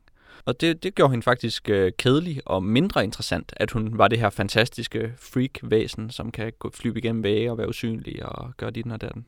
Det synes jeg var meget pudsigt, at, at det havde den, den omvendte effekt af, hvad man egentlig skulle tro, der ville ske, når man sagde, hey, hun er helt speciel og unik og har særlige kræfter. ja det var meget sjovt. Øh, du tænker på øh, det, som John Amon forklarer, tror jeg. Ja. Ja. Øhm, Jamen, jeg tror også, har vi ikke fået det hentydet for inden, at, at veninden, hun er en, et spøgelse, som ikke rigtig kan, kan... Hun kan ikke besøge steder, som hun allerede har besøgt. Jo, Gwen Og sådan- forklarer det sådan Ja. første gang, vi møder Ellie. ja, Ja, men men ja, John det- det, Amon det bliver- forklarer det- så, at hun tager fejl, Nå, okay. og at hun godt kan besøge andre steder. Ja. Det skal besat folk, så kan hun godt. Ja. Ah, ja. Det er rigtigt. Øh, men jeg, jeg synes, øh, eller for mit vedkommende, øh, så da John Amon, mumien, der har levet i mange, mange år, øh, og, og som ikke er en rigtig mumie, fordi det er, ikke, det er der ikke rigtig noget, der er, ifølge ham. Øh, han forklarer jo så Gwen om øh, de her oversouls og undersouls, og at øh, så alle, alle de overnaturlige ting i verden kan forklares med på grund af et, et, et, et, et mix af de to. At enten så mangler man den ene, eller også så den anden, den slipper fri og besætter en ny krop øh, og alt den slags. Og det, jeg synes, det var, øh, For det første, så synes jeg, det var mærkeligt, at alle bare troede på ham med det samme. Nu har jeg så heller ikke læst videre, så det kan godt være, der sker nogle ting på den front. Mm. Øh, og for det andet, så synes jeg, det var en lidt... Altså, så havde jeg ikke brug for at få det forklaret, fordi jeg, altså, hvis der er et spøgelse, og der er en vareterrier, så nå, men det, selvfølgelig er der det. Altså, så er det ligesom sådan, verden er, og så må man bare acceptere det, hvis man vil læse videre, ikke? Oh. Det, det synes jeg ikke, jeg havde brug for den forklaring, og jeg synes ikke rigtig, den, den, den tilførte så meget til, øh, til historien. Jeg vil bare, som jeg har nævnt to gange allerede, tror jeg, så vil jeg bare hellere have, at, øh, at de havde nogle crushes på hinanden og hang ud. Ja. Men det- bare bliv ved med at understrege det der, fordi det er hyggeligt, Godt. at du gør det. Ja. øhm, nu er jeg jo ikke så voldsomt belæst, men, men jeg kunne ikke lade være med at, øh, at, at tænke lidt på sådan noget Neil Gaiman halløj, Neil Gaiman trick og begynde at skulle folde sådan en fantastisk verden ud for os, og så skal vi sige, af hvor fantastisk. Du har, du har planlagt at gennemskuddet det hele, og der er sådan en hel boldbane af regler og, og myter og øh, spændende karakterer, som vi kan udforske igennem de næste mange, mange episoder af den her tegneserie. At det er lidt af sådan et trick, den prøver at, at hive i hus, når den, når den har en, øh, altså en, en zombie, som der på sådan en eller anden dobbeltside går igennem et, øh, et sådan metaforisk landskab og beskriver, hvordan alt hænger sammen. Jeg synes faktisk ikke, at det er særlig Neil Gaiman-agtigt, men langt mere generisk fantasy, forfatteragtigt. Øh, og føle, der er behov for at kunne forklare baggrunden for alle tingene, i stedet for bare at etablere det som nogle præmisser, som er, at du skal spise hjerner nogle gange, og du kan ikke forlade den her by, så du keder dig helt meget. Altså, det, der, er jo, der er ikke nogen, der er interesseret i, hvordan det fungerer, andet end, jeg ved det ikke, måske fantasy-fans, som er mere interesseret i øh, verdens mekanikker, end de er interesseret i personinteraktioner. Kan jeg godt have det mistænkt for indimellem, når jeg ser, hvad for noget fantasy, der bliver berømt. øhm, hvor jeg synes egentlig, at Neil Gaiman, han i de fleste tilfælde klarer det rimelig godt med at øh, have en historie, som ligesom indimellem bringer nogle fakta om verden med sig, men uden at der er behov for at forklare alting i de der detaljer og i alle de regler. Der er så mange regler, når de begynder at udrede ting her Ja. Mm. Hvilket er ekstremt irriterende. Og det synes jeg, at Neil Gaiman plejer at være lidt bedre til at undvige, undgå. Jeg, jeg havde det også lidt som om, at det var et øh, fejlagtigt forsøg på at, Ja. ja. at kopiere noget, jeg havde set gøre. Jeg havde set Neil Gaiman gøre øh, med, med succes. Ja, det er, ja det, det er i hvert fald noget, der er helt overflødigt. Og noget som, jeg ved ikke om, om uh, Robertson, han har haft, um, han har følt sig nødsaget, eller, eller tænkt, at han skulle være på forkant med dem, der siger, hey, hvorfor er der både mumier og varetærer og monsterjæger?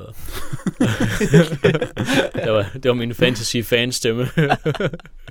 så hvis der er nogen fantasy-forfatter derude, der nogensinde er blevet spurgt af sådan en, der lyder som, som ja, så er det mig. Så der dig, ja. øh, du sagde, at det var en... Du sagde et eller andet om tegnestilen, Jack. Var det bare en øh, markant, eller... Han var blevet rost for at være et eller andet, ham der havde tegnet det. Ja, jeg ved ikke helt, hvad han er. Fordi det er med kedeligt at sammenligne det med pop art. Ja. Jeg tænkte lidt Scooby-Doo med Ja. nogle af karaktererne. Jeg tror helt sikkert, at en, en visuel inspiration til, til øh, karaktererne har været noget Scooby-Doo-agtigt. Mm. Måske også Men er lidt det med ikke de bare, her fordi hende mysterier. der 60'er-pigen ligner? Jo. 60'er-pigen fra Scooby-Doo. Det er præcis. Jo, de er ude på at opklare mysterier i den slags. Ja. Øhm, men jeg tror ikke, at... at ja, Der er en hund. altså han, han, uh, Allred, han har altid tegnet mere eller mindre på den måde, så jeg tror ikke, at det er, fordi han har adopteret en ny stil til at lave det her. Men hans stil er ret karakteristisk, det synes jeg. Jeg, jeg kan generelt ret godt lide den. Men, men passer det til emnet? Hvis det var en romance comic, så ja. Altså et af de bedste øjeblik, øh, øjeblikke, det er der, hvor, hvor øh, ved dineren, hvor Gwen og Horatio, øh, monsterjægeren, de sådan støder ind i hinanden i døren, og så står de sådan, wow, og så helt lækre ud og kigger på hinanden. Mm. Det synes jeg, det var, det var mega godt. Ja. Så det skulle der være noget mere af. Jeg tror, det jeg rigtig godt kan lide ved Allreds stil, det er, at historier altid kommer til at passe til hans stil, når han tegner dem. Øh, Så der er ikke sådan et rigtigt spørgsmål om, om hans stil passer til en given Ja. historie. Men historierne kommer til at passe med det. Også de, øh, han, har, han tegner indimellem nogle enkelte numre af superhelte-historier. Øh, Og så er det tit som sådan en gæstetegner på et enkelt nummer. Der er, og så er det jo en helt anden stil, end den normale er. Og så kommer den historie bare til at passe til hans stil. Han giver historien en meget klar stemme med den stil, som han har mere end at, at han, be, han behøver at skulle passe til historien. Så bliver det en, en all-red historie, så snart han tegner den, fordi han giver den den der den klang. Ja, man havde også en, en, en speciel måde at lave action på, synes jeg. I, øh, jeg tænker på slåskampen mellem øh, de to agenter og vampyren. Ja. Som var lidt... Øh, det ved jeg ikke, jeg synes, den var lidt grim. Um, han laver det her... Baggrundene skal have den her, det her Photoshop-agtige øh, øh, tekstur.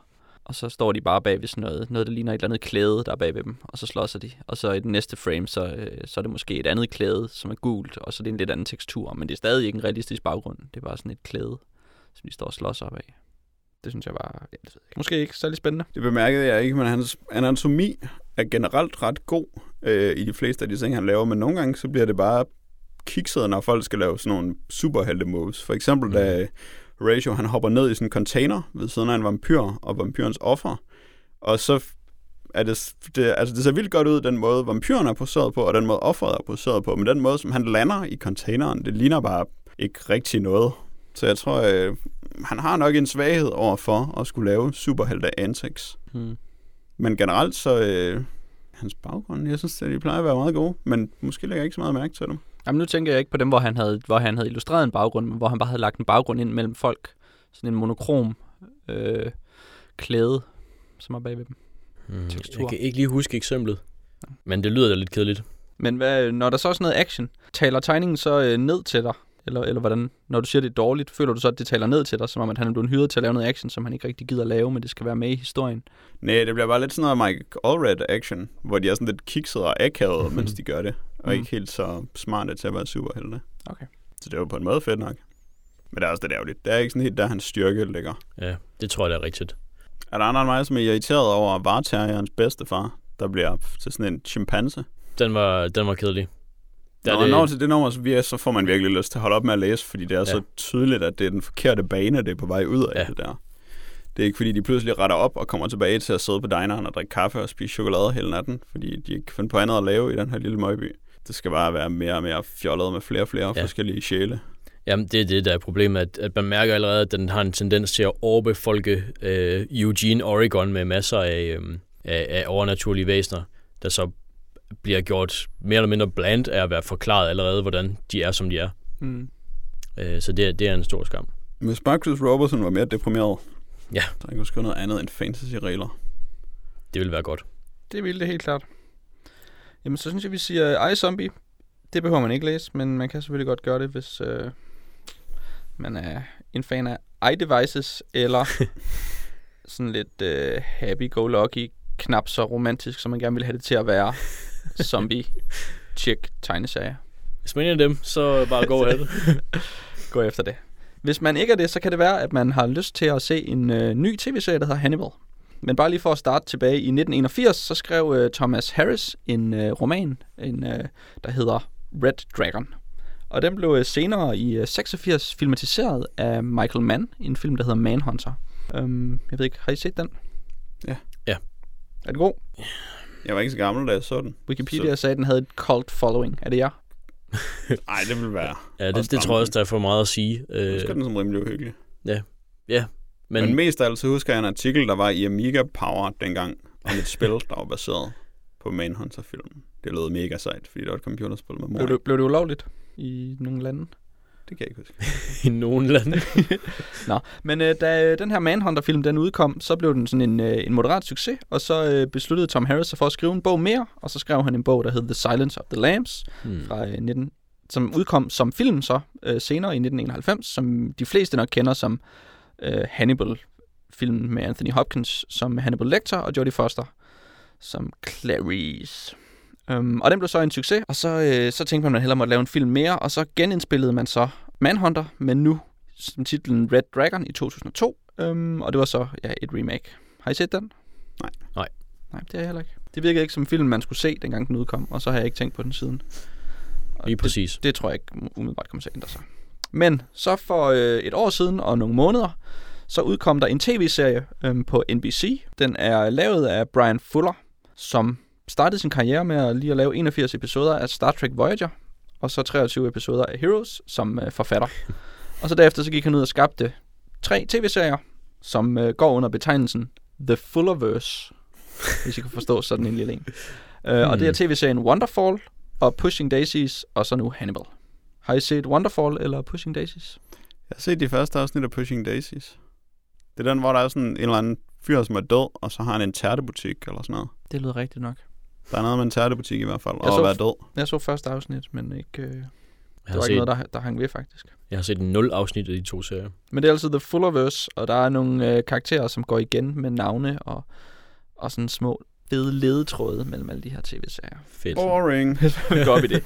Det har vi ikke gået op i. Vi har så set den her tv-serie Hannibal, som, øh, ja, som nævnt øh, udkom for cirka et år siden. Der udkom sæson 1 med 13 episoder, og så øh, for cirka to måneder siden, der startede sæson 2, som nu er sådan en 8-9 episoder lang.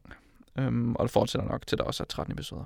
Den her tv-serie, den har et cast. Jeg vil lige øh, nævne øh, de sådan tre vigtige mandlige roller i, i serien, fordi det er måske dem, vi kommer til at tale mest om. Hugh Dancy, en øh, skuespiller, som vi ikke kender, nogen af os. Vi har aldrig set ham før. Godt. øh, spiller øh, en special investigator, Will Graham, som har sådan en overmenneskelig evne til at genskabe hændelser fra gerningssteder, øh, og så helt særligt at, ident- at identificere sig med gerningsmandens øhm, øh, hvad kan man sige, psykologiske profil, når han gør det her. Han har sådan et mode, han kan gå ind i, og så kan han bare genskabe en crime scene. Og det kan man, øh, det kan man udnytte rimelig filmisk. Så har vi Matt Mikkelsen, der spiller Dr. Hannibal Lecter, som er en praktiserende, praktiserende psykolog, og så er han også seriemorder, og så er han sådan lidt af en øh, madkondensør. Øhm, Og levemand og levemand. Ja. Øh, og, og så bliver han så vores hovedpersons psykolog i løbet af episode 1. Og så har vi øh, sidst men ikke mindst Lawrence Fishburne, der spiller øh, Special Agent in Charge Jack Crawford, som er Head of Behavioral Science of FBI. øh, og ham her, øh, Jack Crawford, han har 100% tillid til Will Graham, vores hovedperson, men til gengæld så bebrejder han ham også for alt muligt. yes. Ja. Øhm, så øh, Dan, hvad siger du? Er der tale om endnu en fantastisk tv-serie, som, øh, som kan skabe overlegne plot og karakterudvikling sammenlignet med, med film og øh, hidtid øh, i tv-serier og tv-følgetonger? Det synes jeg øh, slet ikke. På, på ingen måde. øhm, jeg synes, at øh, i forhold til, at serien hedder Hannibal, så er der lige lovlig meget Will Graham i den. øhm, og i forhold til, at Øh, altså det gav meget, rigtig meget mening, da du sagde, at Brian Fuller havde skrevet masser af Heroes, fordi Will Graham, han kunne lige så meget være sådan en karakter for Heroes, og så i stedet for, at det bare er en, øh, en, en, en psykologisk tankekraft, han har, så kunne det bare være sådan en superkraft, hvor han kunne spole tiden tilbage og se nogle forbrydelser, der skete, fordi det er ligesom det, der sker. Øh, og det sker i rigtig mange afsnit, og det sker præcis på samme måde hver gang. Så når man ved, at når han ligesom standser op og sådan lukker øjnene, og der kommer så sådan en pendul-ting og sådan en dump lyd, øh, så ser man øh, en masse af de her øh, mor i, øh, i, øh, i, hvad hedder det, øh, reverse? I. Baglæns. Baglæns. og øh, og øh, så, så siger han, this is by design, eller this is my design. Jeg, han mumler lidt, jeg kan ikke helt høre det. Øhm, og så har han, så ved han præcis, hvordan mordet er sket, og så er der nogle, øh, nogle folk, der byder ind med deres øh, bud, og så siger han, nej, de er forkerte, og så synes jeg, han er mærkelig. Og det, det sker vildt mange gange. ja. Og det, altså sådan helt vildt mange gange. øh, og det var allerede... Nej, det var okay første gang, og så tænkte man, nå, hvad, hvad, hvad, hvordan må han sætte sig ind i et nyt, i et ny øh, Mordors øh, sind i næste uge, fordi der kommer selvfølgelig en ny serie Mordor i næste uge. Øh, og så gør han det på præcis samme måde. Øh, og det var, det var en skam. Øh, Det kan jeg godt sige. Ja. Den er jo... Øh, nu, nu skal vi ikke... Jeg havde lyst til at sige forlængelse af den snak, vi har haft omkring tv-serier, men det synes jeg ikke, jeg skal sige, fordi det, det er der ingen grund til. Men, ja. Men tv-serier nu om dagen, de er jo ofte lange følgetonger med et sammenhængende plot, hvor man så øh, ikke bare kan dumpe ind midt i det hele, men man skal ligesom følge det fra starten af. Øhm, den her, den kører ligesom to spor. Den kører sådan et øh, mor, ugens mor spor ja. øh, hver gang, hvor vi øh, får præsenteret en ny seriemorder, og så har den så et overordnet plot, hvor vi har sådan en intrige mellem vores, øh, vores tre hovedpersoner, og så måske nogle. Ja. nogle folk omkring, som ligesom prøver at, at finde ud af, at der er en eller anden, der har gjort noget, han eller hun ikke skulle, og øh, måske får det konsekvenser for nogen. Og vi skal også lige finde ud af, hvordan vi har det med hinanden hele tiden. Ja. Øhm, hvad, hvad, hvad virker bedst af de to spor, Jack? Øhm. Ja, er der nogen af dem, der virker? Jeg tror, øh, jeg synes, det her det er lidt anden gang, jeg har set første sæson af Hannibal. Øh, første gang, der så jeg den, fordi at jeg ofte var i nærheden af nogen, som tit sad og så den. Og der tænkte jeg meget de samme ting, som Dan bliver skitseret. Især det her med, hvor sindssygt irriterende hans superkraft var. Øhm, så det var jeg ligesom forberedt på, da jeg kom til at se den den her gang. Så jeg prøvede lidt at, øh, at lede efter nogle andre ting i den, end og, og sådan skulle vurdere, om det var godt eller ej. Fordi det vidste jeg på en måde godt, det øh, ikke var på forhånd. Og der tænkte jeg i De første afsnit, jeg så, der tænkte jeg, at det overordnede spor, det øh, tematisk hang meget godt sammen. Selvom det ikke sådan rigtig gjorde det narrativt. Øh, så var der sådan nogle, øh, så var der nogle temaer, der gik igen med, hvordan sindssyge smittede og blev delt og sådan noget, som fungerede meget godt. Men det tog ikke mere end en 4-5 afsnit, så kørte det sådan fuldstændig af sporet, og så har jeg faktisk ikke rigtig nogen anelse om, hvad der foregik i resten af sæsonen, selvom jeg så hele sæsonen. Øh, og jeg kan igen fortælle, hvad der sker i Cronenbergs Crimes of the Future. Så, øhm, så på den måde, der fungerede det jo overhovedet ikke. Men til gengæld, så begyndte jeg mere og mere at sætte pris på øh, ugens mor, fordi de var så ekstremt grisly, som de var, de her mor. Og de, pas, og de var så overæstetiserede, at de passede ret godt ind med resten af serien, som virkelig også er overæstetiseret. Der er ikke et eneste rum, de befinder sig i, som på noget tidspunkt ser tilnærmelsesvis realistisk ud. Det er så tydeligt, at det er kulisser, de bevæger sig i til alle tider, og de der mor er så tydeligt opstillede kulisser. Men de var også ekstremt frygtelige, de der mor, og kulisserne var øh, ekstremt bræne i deres overstiliserethed. Så der tror jeg egentlig, jeg, øh, jeg fandt sådan et æstetisk spor i forbindelse med ugens mor, som jeg ret godt kunne lide. Jamen, jeg, jeg tænkte lidt på, øh, på sådan noget øh, hyperrealisme i forbindelse med, med, med, med dens, dens renhed og dens iscenesættelse af en, af en omstændighed. Hvordan den, den er så rent skåret, at det, øh, at det bliver helt, helt fremmed, eller helt drømmende, eller helt magisk. Men det er jo bare et rent rum med en, stor, med en stol og noget lys. Ja, men, men det er også en, en professors kontor, som også er et auditorium. Han har bare et auditorium ja. som sit kontor. Det er vildt. Det, sådan fungerer det ikke. Nej. Det er der ikke nogen, der har. det er rigtigt nok. Men til gengæld er der sindssygt flot. Ja.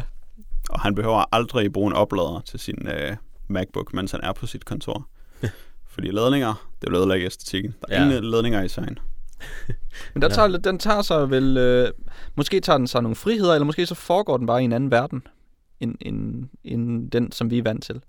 Det, det kunne jeg i hvert fald godt lide at tænke på, når man overvejer, hvordan at ingen stiller spørgsmålstegn ved, ved noget. Der er ikke noget, der er mærkeligt. Der er ikke nogen på noget tidspunkt, der møder Mads Mikkelsens karakter, øh, eller Hannibal, og synes, at han er sær. det bliver ikke påtalt. Når de sidder til sådan en sindssygt overdådig, øh, dekadent barok middag, så er det bare sådan, ja ja, sådan, sådan skal det vel dækkes, det bord. ja, ja. Altså, man har jo ikke set noget lignende. Ja, ham Hannibal, han kan godt lide at lave mad. Ja. det bliver aldrig det påtalt, rigtigt. noget som helst øh, i, i den retning. Um, og alle folk, de har, eller mange karakterer har sådan en, en, en sær viden hele tiden. Alle de folk, som vores hovedpersoner, de, de omgiver sig med, de ved virkelig mange mærkelige ting hele tiden. Der er ikke nogen, der bare virker som sådan en normal, middelmodig person i den her tv-serie. Det er der ikke. Øh, men der er, altså, men det vil også blive lidt hårdt, hvis de skulle til at stille spørgsmålstegn ved ting, fordi der er jo ikke rigtig noget af det, der sker, der nogensinde hænger sammen. Så de vil jo skulle stille spørgsmålstegn ved alting. Så man må bare acceptere, at det bare er nogle folk, hvis liv går ud på at gå igennem flotte rum, øh, hvor der er blevet begået utroligt frygtelige mor. Øhm, så man kan sige, at der er det visuelle niveau, og så er der, øh, så er der sådan øh, groteskheden, eller man kan sige, det at den tør lave, den, det, det er vel ret modigt, kan man sige, Jack. Det er den måde, som de har valgt at, at gribe de her, de her seriemorder ind på, i, hvis vi ser det i en amerikansk kontekst. Ja, altså jeg tror, at det er, jeg ved ikke, hvor modigt det er, fordi det er vel bare sådan en tendens, der er med den moderne krimibølge, at man virkelig gerne må begå nogle fuldstændig frygtelige mor. Mm. Altså virkelig lave uh, splatterfilm. Og så er det bare sådan okay med familien Danmark, fordi at det er bare krimierne, og det er rimelig fedt med nogle frygtelige mor. Så det er jeg jo en stor fan af, at det ligesom er blevet accepteret ind i mainstream-kulturen, at mor de godt må være fuldstændig frygtelige. Men så er der jo et niveau mere, Dan, som, som det ved ikke, du plejer godt at ville kommentere den her slags ting, så jeg tænkte måske, du har lagt mærke til øh, seriens brug af, øh, af metaforer og billedsprog. Øhm, ja, altså, der er jo øh, en, en, en metafor, jeg i hvert fald lagde mærke til, om ikke andet. Øh, det var, øh, det var de, det her, øh, de her gevier, der starter med at være... Øh, hvad hedder det, øh, man, man starter med, at i første afsnit, så er der nogle offer, der har været hængt op på sådan et gevir. Øhm, og så kommer man så ja, nærmere i, øh, i øh, karambolage med de her gevier, og finder gevirerne og alt det der, der er masser af gevier. Og til sidst så er det jo så en, en, øh, en, en kronhjort, som der begynder at dukke op i ham her Wills, øh, øh, ja, først i hans drømme, og så senere han, så ser han den rundt omkring. Og så er det ligesom hans store, øh, altså det er ligesom hans hvide valg, kan man måske sige, at det er sådan en kronhjort, der, øh, der øh, hele tiden er i nærheden af ham. øh, som han ser ud af øjenkrogen og så lignende. Og til sidst, når han så i, i sæson 1 til sidst, når han så finder ud af, øh, hvem, eller hvem han tror i hvert fald det er, der modarbejder ham, hvem det er, der i virkeligheden er the bad guy, øh, så øh, er der en, en, hvad jeg synes egentlig var rimelig fedt, hvor han hører de her øh, kloge inde på øh, sådan en, øh, han er i sådan en psykiatrisk forvaring, eller et eller andet fængselsagtigt noget på det tidspunkt, så hører han de her kloge ud på gangen, og så ser man så den, øh, hvad hedder det, jeg tror man ser en skygge af geviret også, og så er der så en, øhm, ja, øh, et, et klip til, til Will, hvor han så siger, hello Hannibal, og så, så er det selvfølgelig Hannibal, der står der, og så er han øh, kron i orden. Øh, og det, det synes jeg, der var, det var, det var meget fedt. Det, det var en, en god, øh, en, en rimelig god metafor egentlig, synes jeg, i, øh, i forhold til, til, ja, til så meget andet i, øh, i, i serien, hvor, hvor jeg havde svært ved at tillægge nogen dybere værdi ved det, fordi at jeg synes, at det var så stupidt, hvordan de bare så ad, de forskellige personer, at... at ja, vi skal nok komme til at tale om Lawrence ja. Fishburne, det. ja. det, det kan vi runde af med. Han, øh, han, han, han bliver betalt for at råbe, og, og det gør han sådan en gang imellem. Men jeg tænker, der er også, altså der er også bare i deres sprog, så bruger de hele tiden sådan meget analytisk og meget mange øh, sådan metaforer til at beskrive, hvordan de har det hele tiden, når de skal tale ja. om, øh, hvad er det, når... Øh, når hende der øh, psykologen skal tale med Lawrence Fishburne, og hun siger, har du nu fået en eller anden en såret pony i din stald igen? Ja, og så begynder de at tale om den her såret pony, og, og den vender sig tilbage igen. Øh, og det gør de jo faktisk sådan tre-fire gange i hver af de her 13 episoder, så bliver der brugt sådan nogle meget, meget tydelige metaforer, i stedet for at tale om noget konkret. Og jeg ved ikke, om det er sådan et forsøg på at iscenesætte sådan en, en, en eller anden form for øh, psykologi-jargon, øh, eller et eller andet. Eller, eller er det bare for bare for at få ting op på et niveau, hvor vi aldrig forstår, hvad der sker.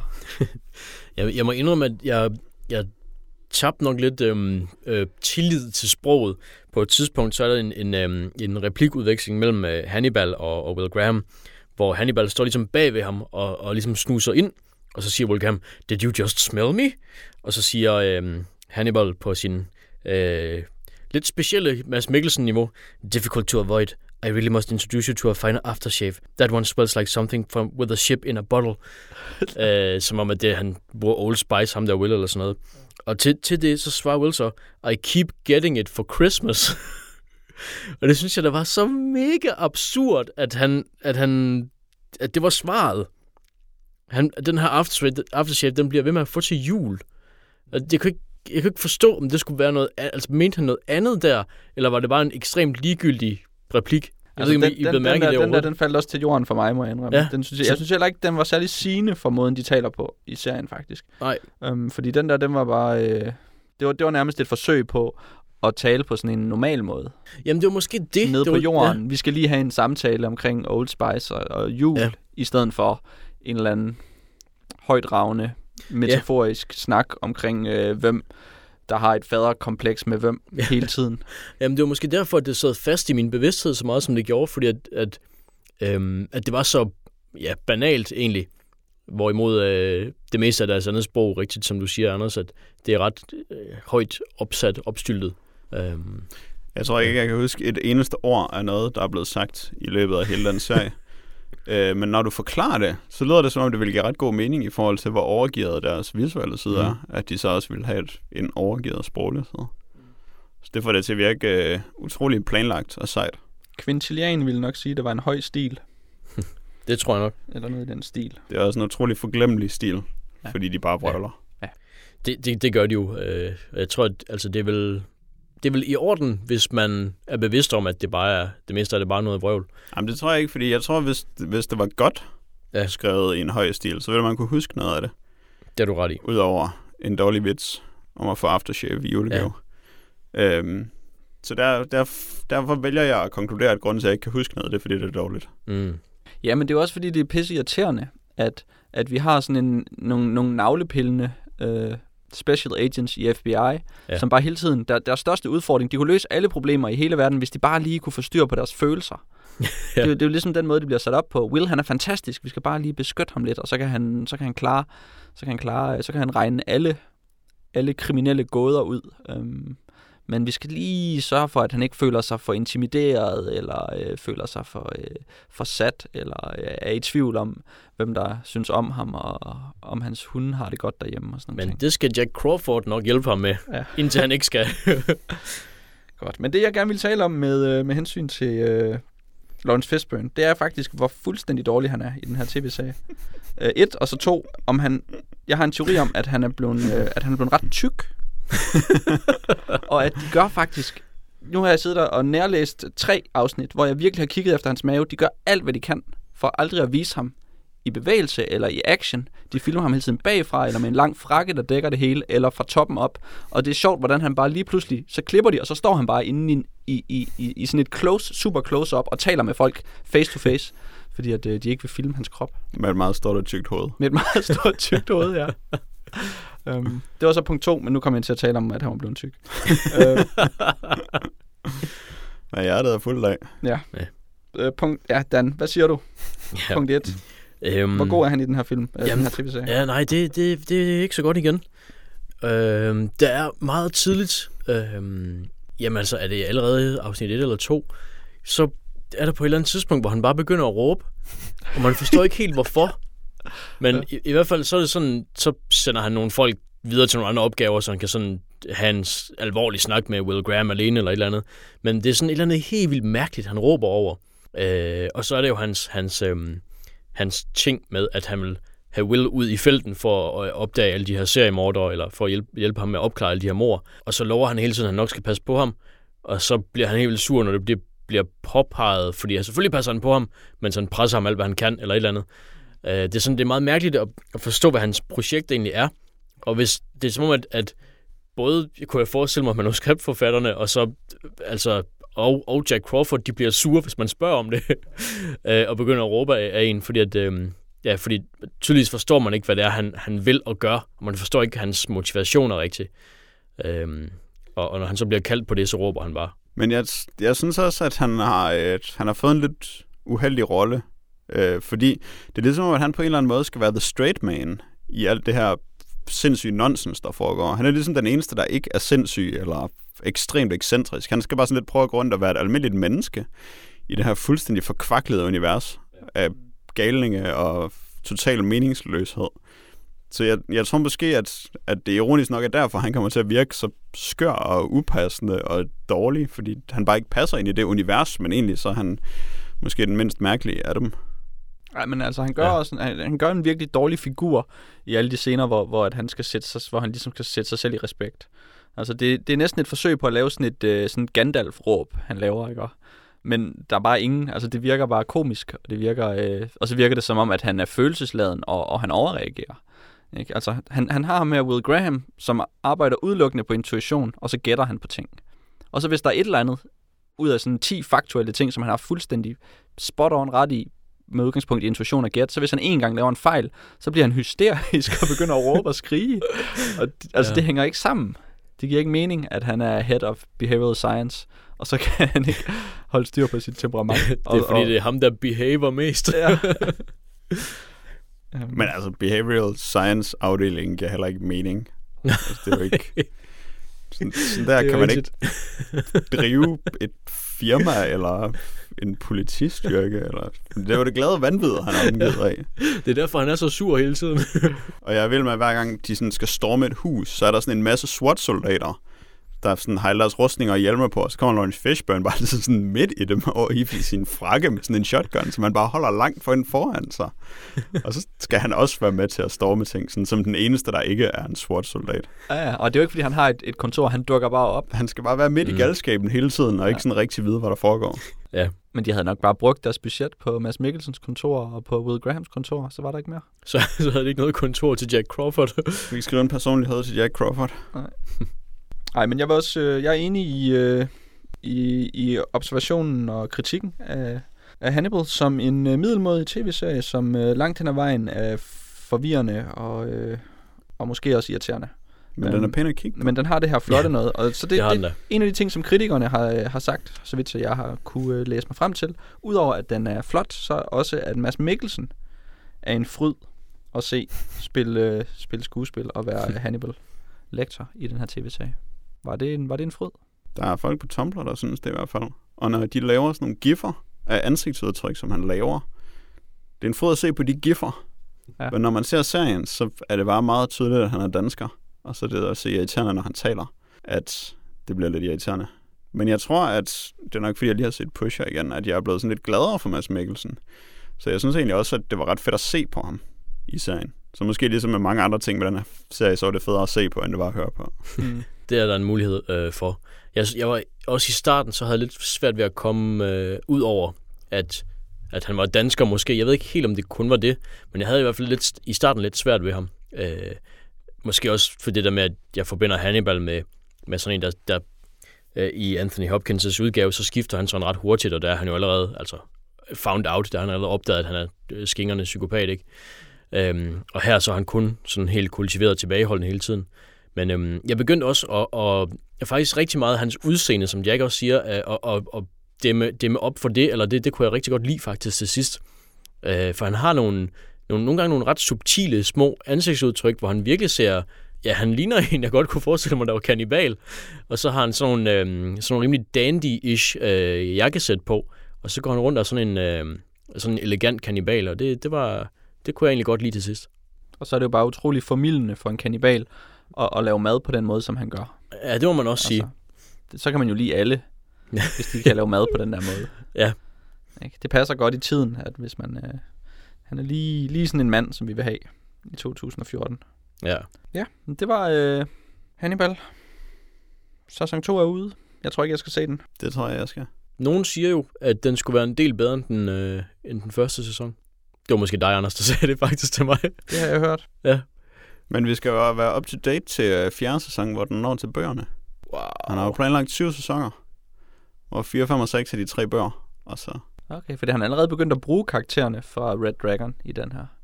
ja, han er både lektor, for eksempel. Ja, Will Graham og ja, dem alle sammen. Crawford. Det, ja, dem Okay. alle sammen. Men uh, det her, det er ikke med i bøgerne. Men så Okay. sæson 4. Det må jeg nok sige. Det læste jeg. Det lyder ambitiøst. Ja, det gør det. Og så lidt crackpot-agtigt, når man laver en serie, der er så mærkelig som den her. Ja. Men uh, jeg tror da gerne, jeg vil kigge på anden sæson. Jeg, jeg forstod overhovedet ikke slutningen af første sæson, så det ved jeg ikke. Måske kan Det var- man se anden sæson for at håbe, man det er måske også det er måske lidt, Det er måske lidt rart og lidt afslappende for en gang skyld at kunne se sådan en, en tv-serie, hvor man bare sådan kan falde i søvn, og så lige sove halvandet afsnit, og så vågne, og så er der ikke rigtig sket noget. Ja. Og hvor man samtidig kan få nogle virkelig flotte mor. Ja. Og det, det, var, det er sjovt, du sagde med- det med afslutningen, Jack, for det, det synes jeg også, at der var en tendens i de fleste afsnit, at hov, nu sluttede den. Nå, så er det bare slut det her afsnit, og så, ja. Men øh, måske nu har vi, vi har jo faktisk ikke rigtig øh, kommet med særlig mange eksempler. Inden vi øh, slutter med vores kannibaltema, så kan vi jo lige, øh, så kan du lige komme et eksempel på dit favoritmor. Jamen, jeg, jeg ved ikke helt lige, hvad min favoritmor var, men det var jeg sådan lagde mærke til, hvor grisly den her serie egentlig var. Det er andet, sæson, andet afsnit, er det vist, øh, hvor der er sådan en masse mennesker, der er begravet under jorden, og så er der dyrket svampe i dem, men de er begravet levende, og så er de sådan holdt i live, mens der vokser svampe i dem, og de rådner op, mens der vokser svampe i dem. Og så graver de dem sådan op, og et af de her rådne lige, de har gravet op, som er fyldt med svampe, det, han viser sig så at være i live, hvilket virker øh, urealistisk, men også utrolig frygteligt, da han pludselig vågner op. Og så er det lidt ligesom den der scene i Seven, med ham der, der har det så dårligt, at han dør, hvis man tænder for lyset. Øh, og så virker det bare som en frygtelig situation at være i, at være et rådent lig, der er fyldt med svampe, og så lever man stadig, fordi det er sådan lidt... Hvornår går det op ad bakke, det her? Det er svært at se. det var virkelig grufuldt, Yes. Mm, ja. Men han blev så aldrig spist af nogen, desværre. men svamp, måske ikke også svampen. Ja, det tror jeg ikke. Der burde have været noget med, at de havde høstet svampene og spist dem. Altså, der var hende der, øh, den ekscentriske retsmediciner, hun spurgte, om der var nogle shiitake imellem Ja. svampen. Det hørte jeg. Så øh, det kan være, hun har fyldt lommerne. Og det er et, øh, faktisk et eksempel på, at du godt kunne huske noget dialog fra filmen. Sådan, Jack. sagen. Ja, så det var øh, det mindeværdige, der var. Ja. Men det var også, øh, der følte, tror jeg også, at mine sanser var lidt skærpet, fordi det pludselig gik op for mig, hvor grufuldt det egentlig var, det der foregik. Så følte jeg lidt med. Ja, den, den toner måske lidt ned for de menneskelige tragedier. Det bliver lidt mere let, let fordøjeligt længere hen. Det bliver måske Og sådan mere... gakket. Der mere- var ja, mere- den der totemspæl af kropsdele. Det, Det- Ja. hedder med med et mærkeligt plot. Ja, men den kan jeg godt lide. Ja. Men det er også flot. Det overrasker sådan en. fedt, og det er sejt, at der, hvor der er retsmedicinerne så er i gang med at rydde op i det, så de lavede sådan nogle helvægs plancher af den her totempæl, som de har udstillet i deres totalt mærkelige obduktionsrum. hvor de så tydeligvis også laver sådan nogle ting, som at tømme lommerne på øh, Grahams bukser, da han bliver arresteret senere. Så er det også de der retsmediciner, der sådan skal skrive ned, hvad han har i lommerne, inden han kommer i fængsel. De har virkelig Hvad bare er det haft... for en verden, det her? Det er sådan et åbent kontor, de har. Er, the de, har bare ikke, de har bare ikke flere lokationer, end dem, de bruger. De har bare ikke flere skuespillere. det er det. Altså, Lawrence Fishburne har ikke fået et kontor, for fanden. Og det har han, fordi han har et tastatur, som jeg også har. Men han har bare sådan et kontor, og så Okay. har han sådan en Mac-computer, der kun har en skærm. Han har i hvert fald sådan en skærm, der står virkelig ukomfortabelt i forhold til, at han skal sidde og bruge den ved sit skrivebord, på den der måde, som tv-serier bare nogle gange ikke indretter kontorer til, at de skal bruges til noget. Nå, men hvis nogen skal se den, det er altså sjovt at prøve at se, om man kan spotte Fishburns mave. um, de gør rigtig meget for, at vi ikke skal se den. Det var fedt. Jeg ved, at vi har noget lytterpost, Jack, og det er omfangsrigt, så vi må hellere komme i gang. Mest omfangsrig af vores lytterpost er et brev fra Christian Bavnvig med overskriften Løst og fast, nok mest fast. Jeg håber ikke, I er travlt, for det her kommer til at tage et stykke tid. Det har vi ikke. Jeg tager det i punktform. 1. Jeg kan huske, da Åndernes Hus gik i de danske biografer. På det tidspunkt var jeg elev på den europæiske filmhøjskole i Æbeltoft. Vi havde en rigtig fed biograf på skolen, og to dage om ugen fungerede den som en offentlig biograf, der blev drevet af elever. Jeg var med i biografgruppen. Der var godt 200 sæder i salen, og på en normal aften solgte vi måske 40 billetter. Vi solgte omkring 11 billetter til Bad Lieutenant, men til Åndernes Hus gik det helt amok. Alt udsolgt. Vi arrangerede ekstra forestillinger, som også solgte ud. Det var en decideret massepsykose. Hele Mols og halvdelen af Djursland strømmede til. Der var pensionister, som tydeligvis var i biografen for første gang i 30 år. Det var lidt sødt, for de troede, man skulle have pænt tøj på i biografen, så de kom med hatte og slips. Hvorfor kom de? Det ved jeg ikke. Og det gjorde de heller ikke selv. De var som lemminger, der styrtede ud over en fjeldside, eller som hed til normale mennesker, der pludselig står og hejler på et stadion i Nürnberg. 2. Det er decideret unfair at bedømme Jeremy Irons talent ud fra Åndernes Hus og Dungeons and Dragons. I må have set Cronenberg-filmen Dead Ringers, hvor han er decideret genial i rollen som et sæt tvillingekirurger, der går nøgne rundt i en lejlighed og opfinder gynækologiske instrumenter beregnet til at operere på mutantkvinder. Sat med en god film. Skal vi... Øh, nu var det punktform. 3. Nå. Hvor ville jeg dog ønske, at I havde talt om House of Leaves. Jeg har læst den en gang for mange år siden, og jeg ved ikke, om jeg tør læse den igen. Ikke fordi den er uhyggelig. Det er den. Men fordi jeg er bange for at blive skuffet. Den gjorde et udsletteligt indtryk på mig. Har I læst den flere gange? Og hvis ja, kan den holde til det? 4. Hold da op, hvor I spoiler House of Cards. Og, og med hold da op, mener jeg hold da op. I kommer ganske vist med en lille advarsel før spoileriet, hvorefter I spoiler hver eneste plottråd, især i sæson 2.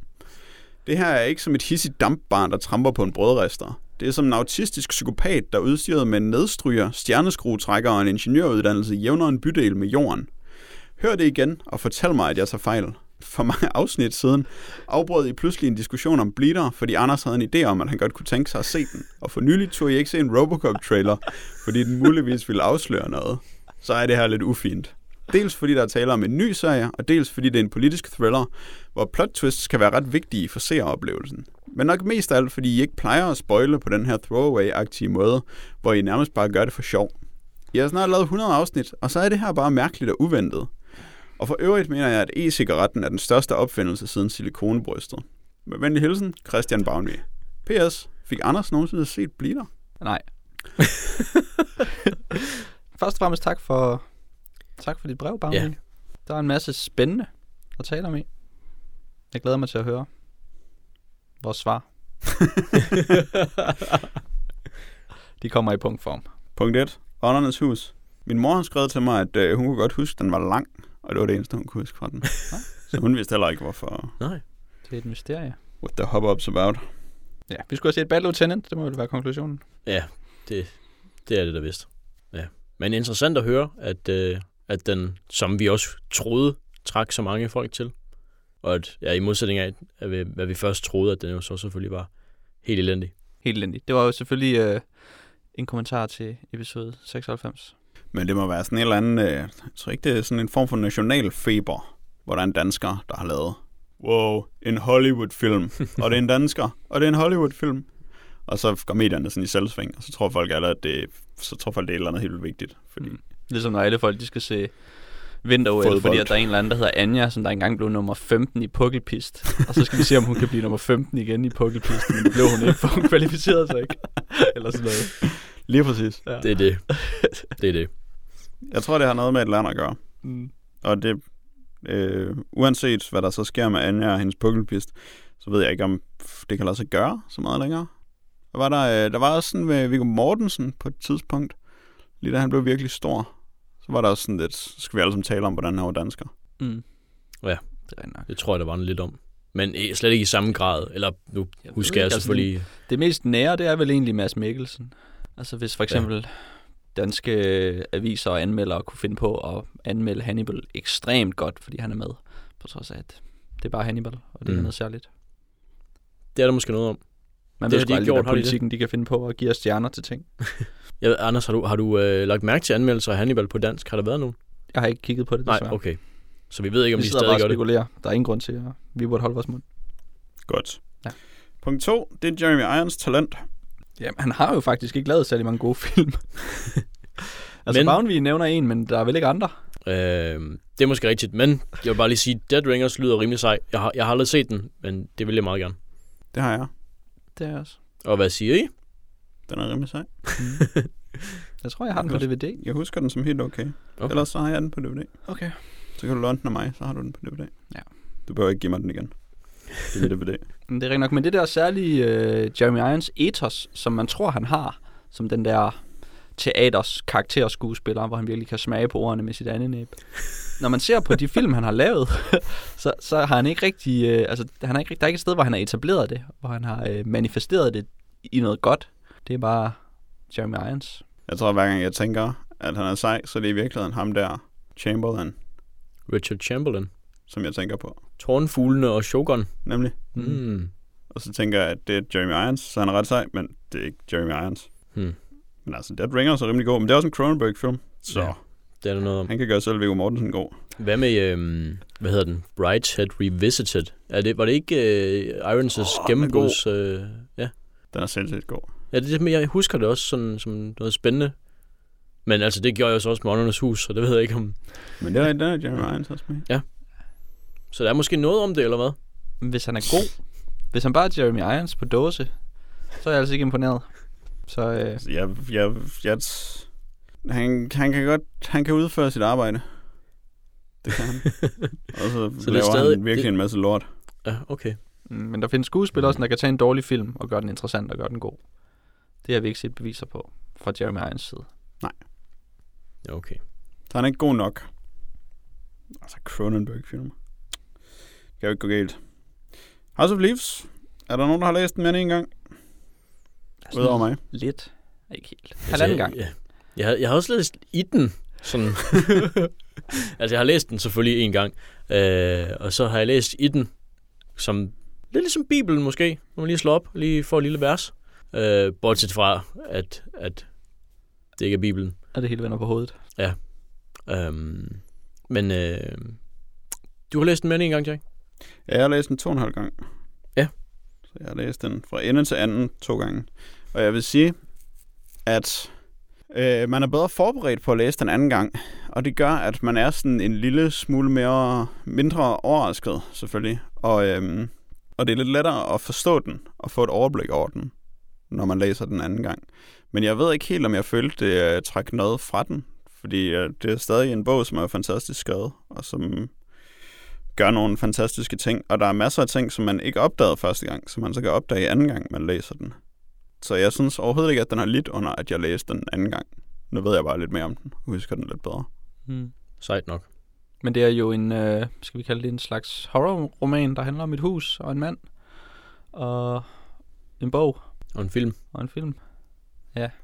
Ja. Og så øh, har den alle de her forskellige artefakter, som øh, bogen ligesom præsenteres med på forskellige øh, innovative layout-måder.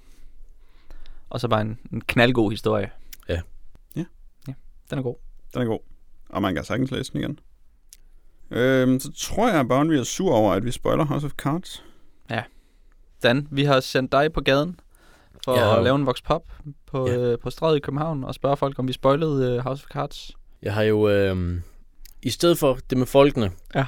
øh, fordi det var lidt øde den dag, så har jeg jo bare hørt, øh, hørt øh, det segment, hvor vi taler om House of Cards.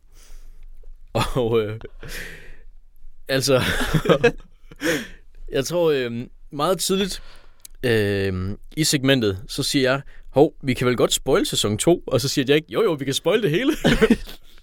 og det er faktisk den eneste overvejelse, vi gør os i forbindelse med at, øh, at give øh, plotpunkter væk øh, til House of Cards. Og det, øh, det er måske lige lidt lidt. Mm. Øhm, og jeg tror, at øh, vi havde jo også den her øh, samtale eller diskussion om, øh, nu hvor det er Netflix-ting, og den kommer alt sammen på samme tid den slags, så havde vi jo en diskussion om formatet. Ja. Øh, og ja, serien som sådan, kan man sige, versus en, en, en, ja, en øh, episodisk tv-serie. Og jeg tror måske, at vi endte med at anskue den som noget andet end en tv-serie, så derfor, så selvom der var meget materiale, så var det ude, og så var det ligesom set af folk, dem der ville se det i hvert fald. Mm. Øh, og jeg tror måske, det er det, der har øh, været baggrund for, at vi mente, så kunne man godt spoile det, ligesom man kan øh, spoile en, øh, en biograffilm, der har været ude i tre måneder eller et eller andet. Fordi dem, der har set den, har set den. Nu er det måske ikke tre måneder siden, at House of Cards sæson 2 kom ud. Det er jeg ikke sikker på. Det var i februar, Det var i februar. så det er ikke Ja. engang to måneder siden. Ah, okay. Så, så var det ja, rimelig, kort, øh, rimelig kort varsel måske. Det kan man godt sige.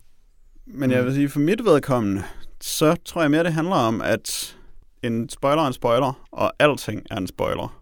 Så jeg kan ikke sådan rigtig skelne mellem, hvad folk synes er en spoiler og ikke er en spoiler om noget, fordi så snart folk begynder at tale om det, så begynder man at spoile det for mig, uanset om man afslører plotpunkter eller ej. Og derfor ville jeg så heller aldrig høre en podcast, der handlede om noget, som jeg kunne være interesseret i at se, som jeg ikke havde set endnu. Ja. Jeg, jeg skal faktisk være rimelig sikker på, at det er noget, jeg aldrig kommer til at se, før jeg ville høre det, før jeg så det. Så derfor så har jeg sådan lidt svært ved at forholde mig til problematikken, fordi jeg ville ikke have hørt vores podcast om House of Cards, hvis jeg ikke havde set House of Cards. Nej, du stjæler øh, mine ord ud af min mund, Jack, for jeg har det fuldstændig på samme måde. Jeg er jo ekstremt hysterisk, når det kommer til, øh, til spoiler omkring ting, jeg ikke har set. Og jeg er også øh, nogle gange unfair omkring ting, som jeg godt ved, jeg skal se, men ikke har fået set, og så går der to år, og så må folk stadig ikke tale om det. Og det er jo også, det er også unfair. Så der, der må man bare nogle gange være en idiot, hvis man vil øh, beskytte sine, sine medieoplevelser. Um, men jeg synes jo, det er, altså, det er jo sådan set en, øh, en interessant problemstilling. Det er jo ikke bare os, der, der har udfordringer med at finde, finde grænsen. Det vil jeg mene næsten faktisk talt alle øhm, podcasts og, og lignende øh, journalistiske, redaktionelle, øh, analytiske medier øhm, øh, har et problem med i forhold til deres publikum, hvordan de skal tale om noget, og hvor, hvor meget man skal sige, pas på, vi kommer til at spoil. Det er sandt nok. Øh, der er dog en forskel på, øh, eller jeg tænker i hvert fald i, i øh, hvad hedder det, hensyn, med hensyn til tv-serier. Nu kalder jeg den her en tv-serie, fordi det synes jeg, det er. Øh, så er der jo sæsoner. Måske kunne vi jo bare have talt om sæson 1. Ja, problemet var, at vi havde ikke set sæson 1, vi havde set sæson 2. Det, det, det er jeg klar over, men det øh, tror jeg ikke, at der stod nogen steder. Nej. Så det tror jeg kun, at vi siger, øh, når vi kommer til den. Det er rigtigt. Øh, og der kunne man måske have sagt, at der er fokus på sæson 2. Så hvis, du ved, hvis man nu antager, at Bounty havde set sæson 1, og tænkte, okay, de taler sikkert om det første af det, Mm. øh, så var han, troede han måske se, han troede sig sikker, og så kom vi bare og jævnede hans øh, nedstryger med psykopatjord, eller hvad Det det han sagde. Og hvis vi så eventuelt kommer til at slutte af med og, øh, og anbefale, at folk skal se den her serie, efter vi har spoilet de smadre, så er det jo direkte næstvist af os, Ja. jeg mene. Så har vi ikke selv øh, fornemmelse for spoilere. Så var det en lille smule ufint måske. Ja. Der kunne man godt have haft et, øh, ja, have været lidt mere klar over, hvad det var, vi, vi havde som, øh, som omdrejningspunkt for vores samtale. Altså lige så snart, at nogen føler, at vi har hvad kan man sige, brudt deres tillid i forbindelse med en spoiler, så har vi jo sådan set lavet en fejl. Så det, øh, det jeg kan huske en gang for længe siden, der havde vi en længere diskussion om, hvor meget vi kunne spoile, og hvordan vi kunne gøre det. Men jeg har ikke skænket en tanke i forhold til House of Cards. Men det er også fordi min daglige omgangskreds er sådan nogle folk, der altid har set serier før mig. Så det er, Ja. jeg kommer aldrig til at spoile noget, fordi alle har altid set det, og sikkert spoilet det for mig. Øh, så derfor har jeg nok heller ikke fingeren på pulsen med, hvordan folk ser ting. Jeg ved det ikke. Jeg kan ikke forholde mig til spoilere. Og jeg er ligeglad. Det er sikkert noget lort alligevel. Jeg kan bare spoile det. Jeg gider ikke se det. nu er det jo dig, der har spoilet, Jack. ja, det var bare noget lort, Dan. Så jeg vil ikke se det. Nå, øhm, så det, øh, ja, det var en snak om spoiler. Men har du set Blinder? Jeg har ikke fået set den endnu. Jeg har heller ikke fået set We Need to Talk About Kevin. Men øh, jeg fik set Jagten for et par måneder siden. Eller nej. God historie på, den har vi hørt. Vi tager noget mere lytterpost, sådan for at høre på dig. Tak. Det hedder Lytterpost. Det er fra Mark Bauer Ruby. Og han skriver, Hej Dan, Jack og Anders. Inspireret af jeres associationsøvelse over ting med hus i, så lavede jeg spontant min egen, mens jeg hørte på Jacks fortælling om den sygdomsramte masochist. Så kommer listen her. Huset på Christianshavn, House of the Rising Sun, Det lille hus på prærien, Our House, parentes Madness, The Fall of the House of Usher, Huset Buddenbrooks, House of Wax. Med venlig hilsen, Mark, parentes Ruby. Det er en god lille service. Det må man sige. Mm. Jeg ved ikke, det, det er altså endnu et eksempel på, at jeg intet kan huske af, hvad vi nogensinde har talt om. Men hvad er det for en associationsøvelse? um, Øhm, altså, hvad mener du? Vores associationsøvelse over ting med hus i. Det er fordi, vi har et... Øh, vi, tema. startede, vi startede podcasten med, at jeg spurgte jer. Jeg startede faktisk med at spørge Ja. Dan omkring, hvad han tænkte på. Hmm. Hvis jeg sagde en, sådan en ting, som vi taler om med hus i, hvad tænkte Dan så på? Og så talte han om uh, House of Leaves, som Boundview lige har skrevet ind omkring. Ja. Så det må have gået lige igennem. Hvis man vil sige noget vigtigt, så skal man sige det i løbet af de første 10 minutter, og så er de bare væk. Bortset fra mig. Jeg er altid væk. Ja. en af det ene øre ud af det andet. Yes. Men det var vores post. Det var det. Nå, så hvis man vil øh, skrive ind med, øh, med nogle kommentarer, ligesom øh, Boundvie og Mark lige har gjort, så skal man være mere end velkommen til at gøre det. Øhm, og der kan man jo, ligesom vi har hørt, øh, skrive ind med fri associationer over ord. I skal være velkommen til at associere over kannibaler, vel? ja, tak. Ja, tak. I kan også skrive ind og spoil noget, så mig og prøvet bliver helt hysteriske. Det er også en mulighed. øhm, eller bare sådan fortælle sådan et par anekdoter om øh, ældre biografgængere, eller Både Blitter og We Need to Talk About Kevin kan spoiles for Paul. Ja. De kan med fordel Tak, spoilers. tak. Så det var i hvert fald bare det, jeg ville sige omkring lytterpost. og der kan man selvfølgelig som altid skrive ind til postsnabelag.ddkkpodcast.dk um, Og til dem, som øh, missede starten af vores øh, podcast, så øh, skal I holde øje med, eller sætte et kryds, hvad hedder det? Sætte Kalenderen. et kryds i kalenderen. I skal, også, I skal sætte mange krydser i kalenderen, men I skal i hvert fald sætte et kryds i kalenderen lørdag den 14. juni, hvor vi øh, afholder 100 episoders jubilæum. Øh, et sted i København. Det bliver en live event. Og det bliver øh, forhåbentlig rigtig, rigtig fedt. Det er i dag, onsdag den 7. maj, og det betyder, at vi er tilbage igen om 14 dage, og det er den 21. maj. Farvel ellers tak.